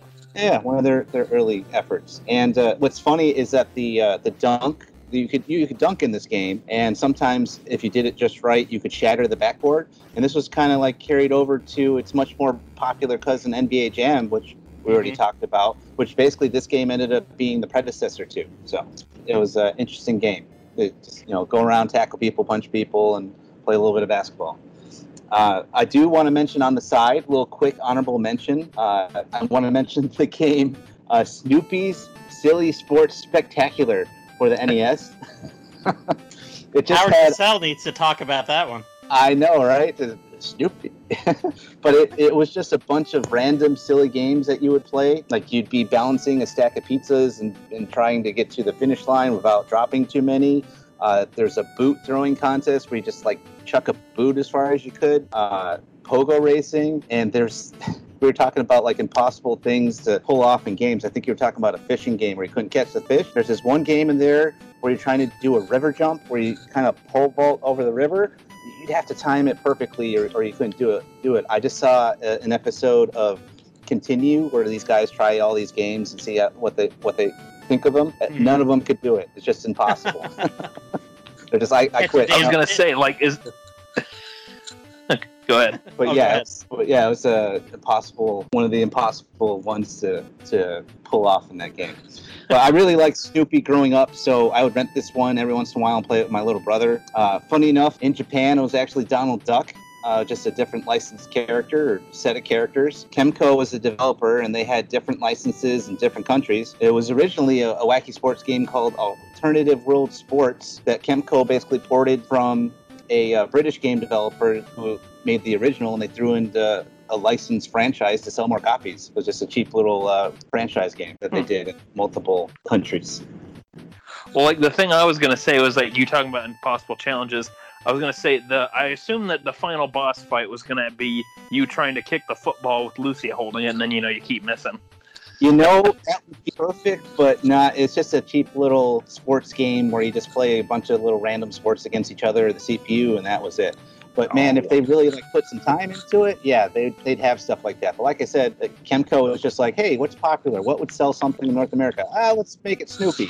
And then they're like, because we have, the, and we also happen to have the license. And then in Japan, they're like, oh, hey, we got the Disney, li- we got the Disney license. Let's do a Donald Duck. Let's throw him in into the game. So it's kind of random. These days, it would be a 16-bit Snoopy in a generic JRPG format from Kemco. Played Snoopy JRPG. That's Super Snoopy RPG. Althedia Snoopy-ish. No, We'll we'll call it uh, uh, Legend of the Snoopy. Um, story of the three blockheads. I can see Oh. that. I'm going to patent patent it right now. the quest for the little redhead girl. That's the, that's the sequel. That's the sequel. it could be narrated by his teacher and parents. Wait, let's not forget. It's a Kemco game, so it has to have a premium currency for extra crap in it. What are we going to call it? Snoopy dollars. You could just invest in Charlie Woodstock. Brown Bucks. I don't know. What? What? You're gonna have to buy Woodstocks. There we go. Woodstocks. What? Woodstocks, yes. Bucks, come on. I'm so glad. I'm so glad you like that. I'm. I'm sure, I hope Kemco doesn't hear this and steal that idea. I'm gonna go on Twitter tomorrow and there's gonna be a Snoopy JRPG and I'm coming for you. Woodstocks. And it's You gotta gonna buy be Woodstocks to get that extra game content. and it's gonna Charlie Brown and, and his harem of all the different female characters, as all the other Kemco games are like. It's just gonna be, it'll be ridiculous. yeah. Just all of a sudden, all of them are like, you know, Charlie Brown, I've loved you for such a long time. You know, I just am so embarrassed to say anything. Exactly. Oh my god, there would be a market for a Doki Doki Charlie Brown. Oh man.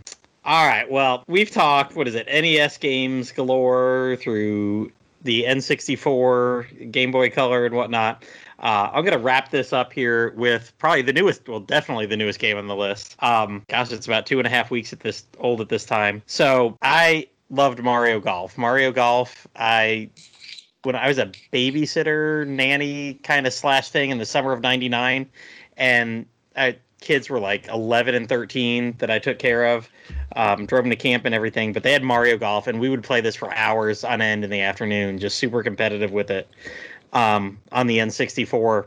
And when I graduated college in 2000, I was moving out of town like 24 hours the day after graduation, and kid's mom came to graduation, gave me like a $200 gift card to the mall, and I'm like, like that's this mall right here down the road. I'm leaving town forever in 24 hours. What the heck am I going to spend $200 on right away? So I was like, eh. I don't have an N64. I'll go buy N64 and Mario Golf. So really love that. Played it on the uh, Game Boy as well. And seeing that a couple uh, months ago on the Nintendo Direct, I told my kids, I'm like, we're getting Mario Golf. We're going to be on vacation, but I'm going to wake up 6 a.m. the day it comes out, go run over to Walmart, I'll pick it up. So ended up doing that up in Charlotte a couple weeks ago and got Mario Golf Super Rush. Played it a bunch that day. We, gosh, I think we played it 25 hours total by now. Um, looking at my Switch, 20, 25 hours. But there's an adventure mode on there. I wanted to play the RPG mode because, heck, that's what I've been doing with all the games I was talking about tonight River King, Fishing RPG, Inazuma Eleven, Soccer RPG. So thought, what the hell? Why not play the RPG mode? And was a little disappointed with it, actually. Kind of a little disappointed completely with Mario Golf Super Rush it's fun. It's Mario Golf on the Switch, but like there's just stuff that it doesn't do. There's a whole battle mode, but you can only battle two people. So this whole like, oh cool, play with everybody there. Well, we've got four people in our family. We can only do battle golf with two at a time. Um, they don't. I'm like, what the heck? Mario uh, Kart can split the screen four ways. Why can't Mario Golf Battle do that? You know, we're, we're not all playing on 28 inch CRT TVs anymore. We've all got our 40, 50, 60 inch LCDs, 4K, whatever. Um, why- why Were you guys able to do four-player? the speed golf with multiple people, like with four Yeah, people, or you know what? We haven't even tried that mode at all. We've done. I mean, my son and his cousin and I, most of the hours were played just doing the regular courses. Um, and screw the stupid Bowser one in the hole I got stuck in for ten strokes. Uh, but oh, that that was horrible. Having both kids beat me, and I'm like, oh my god, I've played this basically this game forever. Um, different iterations of it. It's not too different gameplay mode than the other ones. But the speed, I I tell you what, Super Rush happens a lot because I did the adventure mode. There is an RPG adventure mode. You make a me, you take the me um, through his career from the first day. And right away, I was annoyed at the dialogue because it was like, oh, you're a rookie. You must not be very good. Here, play these players. And I went out and I could outshoot the guy who was like super strong and I could outputt the best putter. And like I won by eight strokes or something. And they're like, oh, you barely beat us. You're still not that good. I was like, damn it! Why don't you have a dialogue option there for like, holy cow, you smoked us? but Holy I mean- crap! You need to want you to the end game right now. Exactly. I mean, all in all, it took like five or six hours total to beat the adventure mode, um, which kind of was disappointing. I think you only play 18 holes of golf like once. Um, a lot of times you'll get to a golf course and it'll be like, oh, you're just here. We're not ready for the tournament yet. But if you play three holes, you can open up the training for here. So you play three holes. And it was like, as long as you can get plus three or better, it's definitely scaled for um, a younger audience. So I mean, I'd get it like a minus three, and it'd be like, okay, you opened it up. Um, I will say all the little training things that they had, um, different Mario characters standing around would do a lot of training stuff, and that was fun to do. Learning the backspin, learning the forward spin, um, and all the options with it. And there is a boss battle at the end. Uh, Wario and Waluigi are involved in helping you get to the boss battle. Um, a couple bumbling idiots looking for treasure, and just it, it, it kind of seemed thrown in along the way. I mean, talk about crappy premise for having it was like, oh, you're just going along trying to get better, beat next tournaments, and then you get to it one of the courses and it's like, oh, this was Bowser's place, but it's kind of snowed over. Bowser's locked away by the Snow King or something like that. Go beat the Snow King, and then credits roll. Hmm. I I had to fight the final boss three times. Um, I kind of missed one of the gameplay mechanics the first time because there were a bunch of bombs, and I'm just like, oh, go hit the bombs. But then later I realized there was something else I could hit to do like five times the amount of damage. And all the while you're on a countdown, so the countdown timer was the thing that gave me the clue.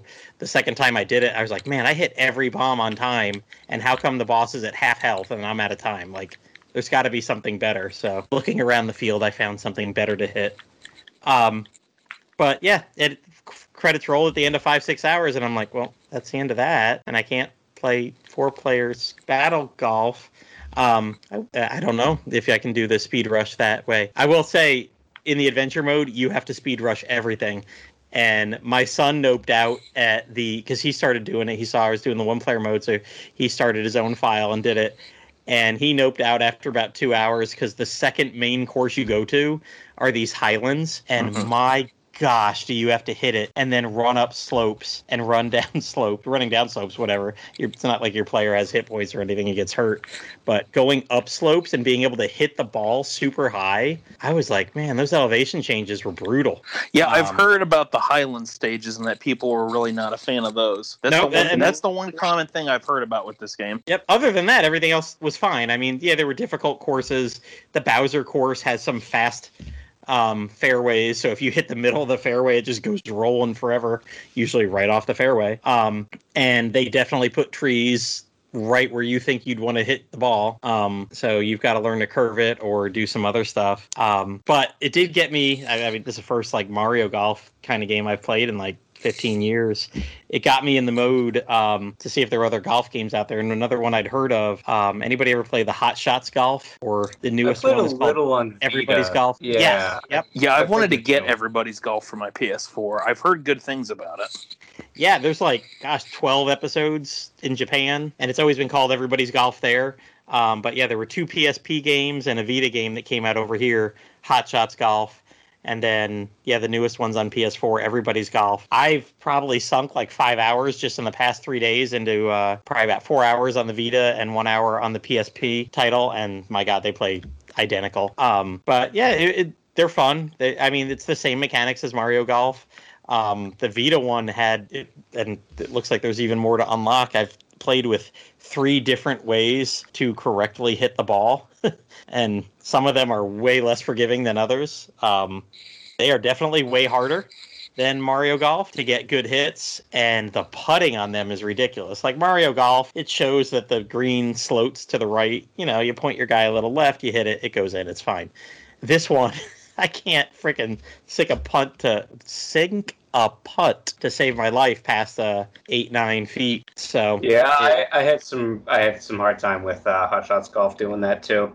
It's it's kind of a bummer to hear that you know because I, I was excited about um, Mario Golf as well when I saw it on the direct and I was like, oh, I'm getting this. But then I started looking at it more and it looked like it was the exact same um, like engine and font um, style as um, Mario Tennis Aces, Mhm. and I know that one was kind of bare bones as well, and Mhm. that's kind of what I've been seeing. And to hear that the adventure mode, which would be the main draw for me, is only you know five or six hours, like I don't know, maybe I'll get this when it's like forty bucks on Black Friday in two years, but I'm definitely not going to rush out to get it, uh, you know, right away. Yeah. Yep. I mean, if we were not staying at my cousin's house, um, and that morning I told the kids I'd go get it and they could sit and play for hours, which they did.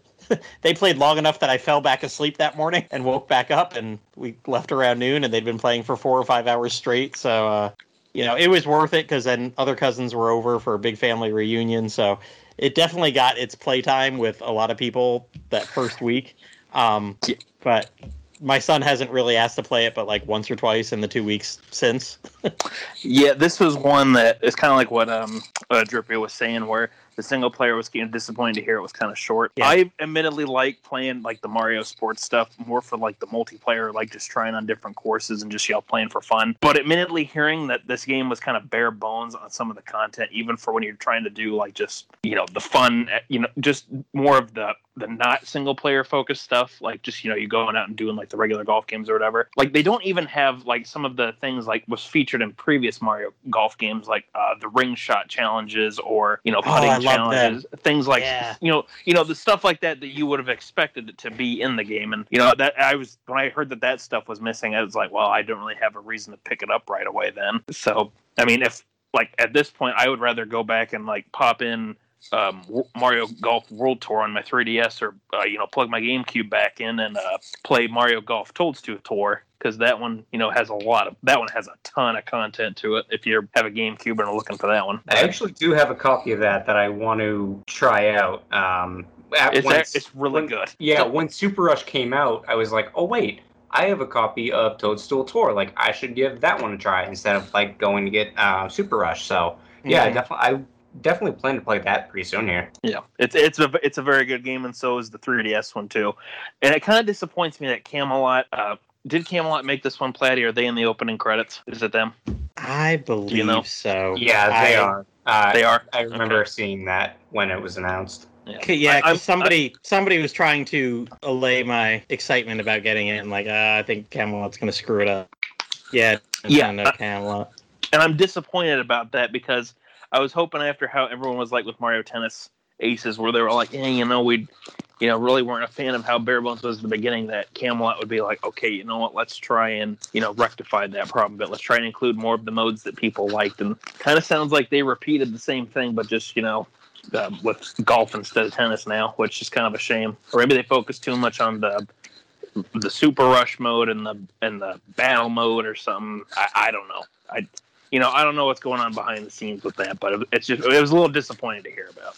Wow, even IGN gave it a six out of ten. That's like giving it a one. Yeah, Yeah. I saw the score. What is it? I think it's like low 70s on Metacritic. I think it's like a Yep, 70. it's at seventy one. Yeah, Yeah. yeah. Hopefully that'll um. Be, I mean, I know they've been like, "Oh, we're gonna have you know content still coming." It's like, well, you know, that's nice, but maybe you should have had a little more at the beginning. when you released Oh, it. yeah, I have seen of that. That it's gonna be it's gonna have out. free DLC, but Yeah, it, yeah. I I don't. I, sometimes Nintendo does that right with their games, but then other times it's like, oh, what are you guys doing? Come on, man. oh I man, the number. Uh, just googling, I was like Mario Golf Super Rush review, and just to get the Metacritic scores and everything to pop up at the top of Google. Number one question people ask on Google is Mario Super Golf Rush worth it?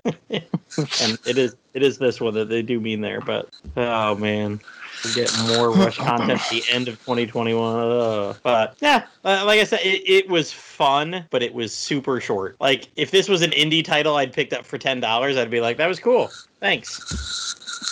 But Mhm. uh, having to pay full price for it, it, it was worth it for the family times that week. You know. Yeah, because I- like I I, mean, it still seems like it'd be fun for like the multiplayer side of things. You know, like if you and your kids and your wife wanted to, you know, just play like not well, obviously not the battle mode because you know it's not four players, but just do like the regular golf or like the super Oh, yeah. rush golf. You know, I, I I'd imagine it'd be fun for you know that part of the multiplayer Oh, aspect. that- but this will be in the rotation. Like, uh, you know, we put in Mario Kart at least once a month and sit there and play it for two to three hours on a Saturday afternoon, or Mhm. play a couple, you know, Mario. Um, what is it? The tabletop game, uh, Mario Party. Mario Party. Yeah, we, we still play that every now and then. Very excited. Now I'm kind of like worrying about it, like, eh, but very excited for that coming out in October. Oh, Even me just too. a rehash Yeah, I don't have old high games, hopes for but- that one, but you know.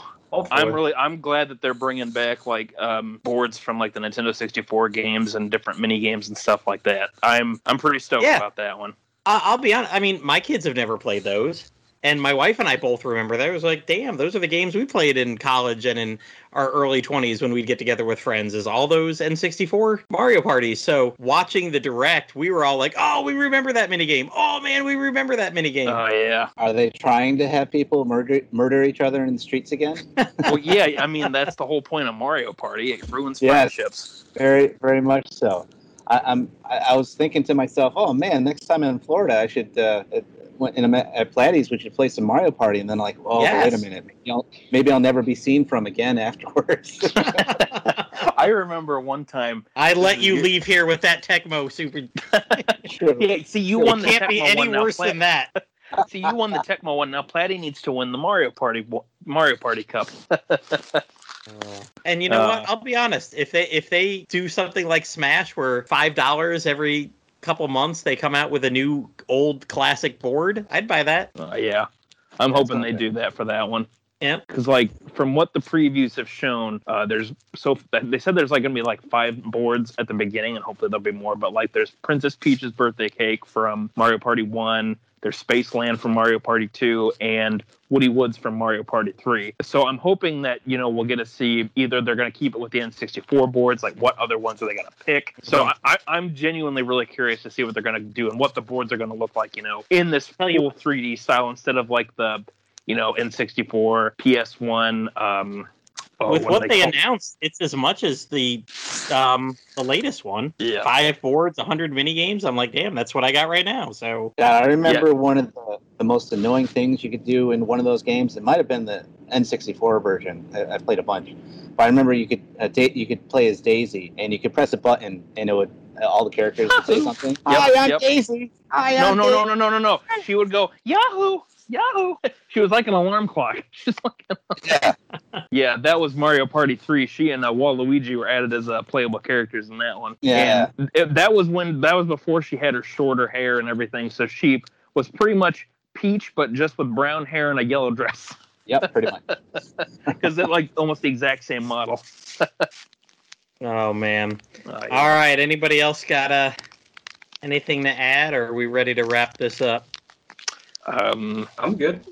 I, w- I will say just for a little funny piece of trivia with um Mario Golf. So if you've ever played the original Mario Golf, you know you've seen that there's a, a bunch of human characters and you know a few Mario characters sprinkled into that you unlock as you play. Well, eventually you'll get to the point where you can challenge, you know, different. You get to a point where you challenge different characters one on one, and then you unlock that character. Well, then you get to Wario, and you notice that there's something a little off with Wario's outfit. If you guys have never played it, I'll just tell you that you know you normally see Wario. You know he has on his yellow a yellow hat and shirt, his purple overalls, and his green shoes. But in Mario Golf 64, he doesn't have green shoes. He now has bright pink fluorescent shoes instead. I don't know what happened, and I think even Camelot was like, "Yeah, we we don't know what happened." Did a texture not load or something? That's kind of weird. That's, It's the weirdest. really- excuse me. It's the weirdest thing, and the funniest part too is on the title screen on the on the background art that they have for it. You know, it shows Wario standing there, clear as day. He's standing towards the front. You see his you know his normal attire and green shoes, and now he just in game he has pink shoes. it's it's one of those gaming mysteries that everyone's like, what? Why did they give him pink shoes? That's really weird. So I was I was kind of hoping that with Super Rush that they would maybe bring that back just as a joke, just and be like, because he's like he's what dressed as like a cowboy, sort of like Texas millionaire sort of guy, Platty, isn't that right? You're asking me to remember that detail. Oh my God, Platty. Yes, he's got a big old cowboy hat and some, Okay. some plaid pants. Yeah, just like imagine if like with that outfit he had like those like gaudy pink boots or something like that, you know? Just just as like a funny little nod to um the N64 days. oh man, that's right. I, I remember thinking that he looks like uh, Boss Hog here in the. Uh, Yeah. That, that's who he looks like for sure. he, yep. Yeah, there's there's a little Dukes of Hazzard shout out right there. Uh, Yeah. Look at you, Duke boys. and then you got like Waluigi who looks like he's ready to go to like a board meeting or something like that. Like, oh yeah, no, I, I love playing as him because he he looks so dapper. mm-hmm. He- uh, but yeah, uh, so that that was just always something funny that I remembered from uh, playing the original on the N64 because it was like I would usually pick Luigi or Wario and um like Mario games like that, like Mario Party or Mario Golf or Mario Tennis, you know, stuff like that. So it was really funny whenever I'd pick Wario and be like, why does he have pink shoes in this game? But when you play as him in the other games, he has green shoes. Like, hmm. uh, but yeah, Boy. that's that's all I got. I just thought I'd share that funny little detail. Oh, I've got I've got one more I want to sneak in that I just thought of during the. this Oh, go ahead. Thing. Did Did you guys ever play uh, Super Dodgeball for the NES? Um, I have not, but I do have it as part of a collection I bought for my uh, Switch not that long ago that features that game. Oh, you got you got to check it out. It's on. Isn't it on the uh, Super Nintendo Online on the Uh, Switch? It, I, I don't know. Is it? I, that because my son has played familiar. this, Isn't Or that maybe- a Kunio Kun game? or is it Yeah, the it is. NES game? If Because I it's a, just bought a, I just bought a, that Kunio Kun and um, Double Dragon collection for like ten bucks um, a few weeks ago, and I remember that it did advertise in the little trailer for it that it did have that Super Dodgeball game. I don't know if it's on the NES um, online app, Platty, but it. I mean, it could be. I, I, don't I, I think so because my son has played it. I'm looking at it right now. It definitely, it's definitely there because Hmm. my son has played this and I've played him in it a lot. And he like beat my butt, and I was like, "Why? Why are you playing this?" Screen Super- flicker galore. Let me tell you. Yep, this is it. This is it. Freaking It's- Kunio Kun Dodgeball and Mega Man Soccer, you just brought nostalgia back in my head, and I don't want some of it. Where's Baru when we need him? We could talk about Mar. We could talk about Mega Man Soccer. All right, Pendy, tell us about Super Dodgeball. no, it's it's a classic game. It's one of my favorite games growing up. But basically, it's just uh, it's just dodgeball. You got one team playing against the other. Uh, they split it up into different countries, so you could pick like uh, Russia or uh, the UK or America or whatever. And what makes it really fun is you every character has their own different kind of super move that comes with it. So if you I think you kind of had to like double tap to run, and then you could either do it jumping or you could do it running. And, and whether you jumped uh, or did it on the ground would give you a different super move. I think sometimes is that you if you timed it right, then the ball would just like take off into like this wacky pattern depending on what character was. Like sometimes uh, you could like spike it really fast, or sometimes it would go around in a circle, or sometimes it would kind of become a frisbee and kind of like cut into you. Uh, there was all sorts of different little super moves that you could pull off that was really fun. And then you could you could also uh, like your character you'd have extra characters on the sidelines so like if you shot a ball at the uh, opposing team and it went out of bounds your characters would be there and then they could try and peg them as well so that was a lot of fun and then one of the other one of the other modes that I always loved as a kid uh, when playing this game is that they have the regular dodgeball, and you can do uh, tournaments and, and things of that nature, and go and go on and win the game, get credits and all that. But they had just like uh, I, think it was called Beanball was the the name of the mode, but it was a secondary mode where basically it was just a free for all, where they put you out on this school uh, recreational area. I think it's a, actually it looked like a parking lot or something, and it was just everybody all at once, and it was just who was the last man standing. Like it was just you against everybody else, and everyone else was trying to kill everybody else, and you would just go at each other until you know whoever was the last one, they won the game, and that was just immensely fun to to go ahead and do that survival mode. And everyone kind of had uh, hit points, so it's not like one one hit you were gone Yep. Uh, in either mode, you could get, hit each other a bunch of different times, and you would you'd be gone once you uh, lost all your hit points. And what was funny is that I don't know why they did this, but like when your character uh, lost all its hit points, you turn into a little ghost, like you died or something. So the little angel ghost type thing would just float up into the air That's funny. Hit point. But yeah, it was Oh such my- a fun, fun game to play back in the day. I know they made some sequels and some other things. I think there's like a Game Boy Advance game or something like that. But the original for the NES, it was just a lot of fun. Whether you play one player or find a friend to try and uh, beat up as well, just doing all those special moves was great.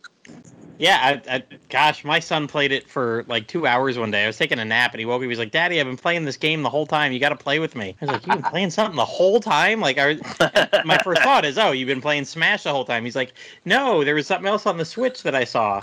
And this was like a year and a half ago. Like we'd had the Switch for maybe six months when he just noticed that we had Nintendo Online and that was there. And for some reason, that was the first one he picked and just stuck with it. He loved it. Uh, All I remember is it took forever to drain those characters' hit points. Like matches would take. Then again, we were both pretty unskilled. He was like five and a half, and here I'm like just woke up from a nap, never played this game before, and was like, "What? What am I doing?"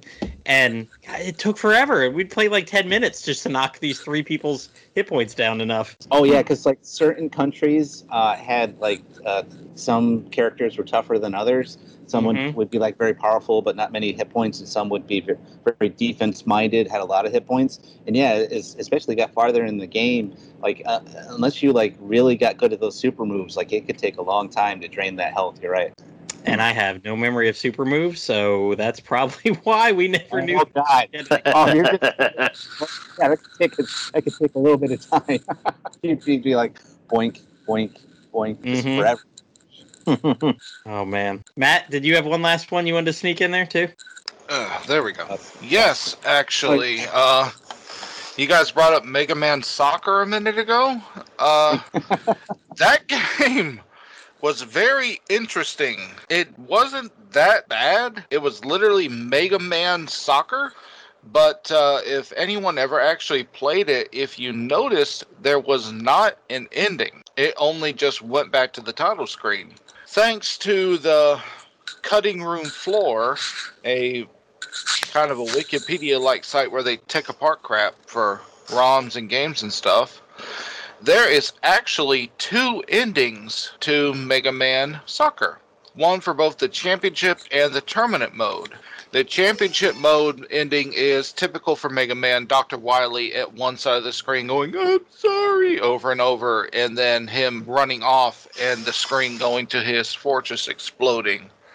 The tournament mode has Roll and Kalinka, the daughter of Dr. Cossack from Mega Man 4, with the little Russian hat on top of her head, doing a congratulations thing to Mega Man. And then the credits roll after the obligatory Proto Man standing in front of a cliff while his stupid whistle theme goes.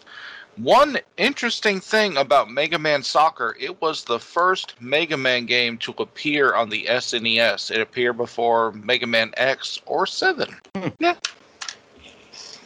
Well, I think with that, uh, we we've covered a lot. We got a lot of little ones in there, little uh, bunch of favorites. Uh, I talked quite a while about Inazuma Eleven, and uh, may, maybe my time will actually outstrip uh, Yangus's this time. it might have. I will if say, you pointed it out, done- I, I might have. After you got done talking about River King, I actually ordered a copy on eBay, so I should have that coming pretty soon. Because yeah, you got me Not thinking the- about it. So Not the Game Boy one. right? Why? no, not the Game Boy one. I have to, no, I got a, I actually got a sealed copy for. he wants to 45 start from the beginning. Uh, That's all it is. oh wow! yeah, of Mystic Valley. So yeah, Yeah, yeah. I'll let you know how. I, I, I got to get back to that. That's been fun. yeah, I'm looking forward to it. All right. Well, with that, that's it for the episode. This episode of Slime Time Side Quest. Thank you, Drippy, Matt, Pendy, um, Yangus, for joining me. Talk about our favorite sports games throughout the years. No Yeah, thank you for having us. Yeah. Yep, yep. See you soon. Truly, this was an event we will never forget. Isn't that right, my metal maid friend? Um. Yeah. Sure. Sorry, I'm not, not sure what happened to my voice there for a minute. That's a little Uh, weird. thanks, Howie. Howie Gus. um. So, o- other than Yangus's voices, which you hear uh, quite often, uh, something you may never notice that you, you hear on here is when we mention Patreon, because we don't mention it, except to say we don't use it. Um, we're all just longtime fans. I think you can tell that definitely from this episode. We want to speak about the topics, the games, the little known games, the well known games that we know and love so much. Um, if you're like, oh man, I want to join your Patreon, too bad. Take your money, run over to the Dragon's Den site at www.woodus.com slash den. Click on support this site. Woodus has owned and maintained the Dragon's Den site for over 20 years. I'm sure he'd appreciate any donation. Um, I know he just added a new Amazon affiliate link there. Um, for a long time, he's had you could buy a lot of Dragon Quest related items through his site. All you do is click on the Amazon link to that, and he'd get a portion of the sales. Um, but I think it's pretty new in the past couple weeks that he's added just a general link. So, I mean, if you're going to go order a refrigerator on Amazon for a thousand dollars, you know, click on it, and Woodus may get a dollar out of that. Um, won't cost you anything. Uh, just a fraction of that will go to support the den. hmm Yeah, it's been nice to see that that's been implemented too, so you can just click right on it instead of you know, having to try and scroll down to find that link. So, Mhm.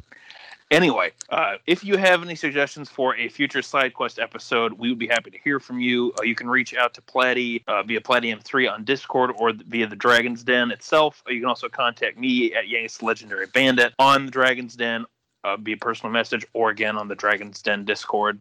Just look for either my name or Platty's name. Uh, as I learned a little while ago, Platty really doesn't use Twitter, so there's a few times where I've mentioned that you should try messaging Platty on there. He's not really going to pick it up, so instead, I'm going to recommend Actually, that you, can again. I've crawled. I've crawled back up. I've peeked my head above my clothes sign. Well, well, now you've ruined the joke that I was going to make. So, I'm Sorry.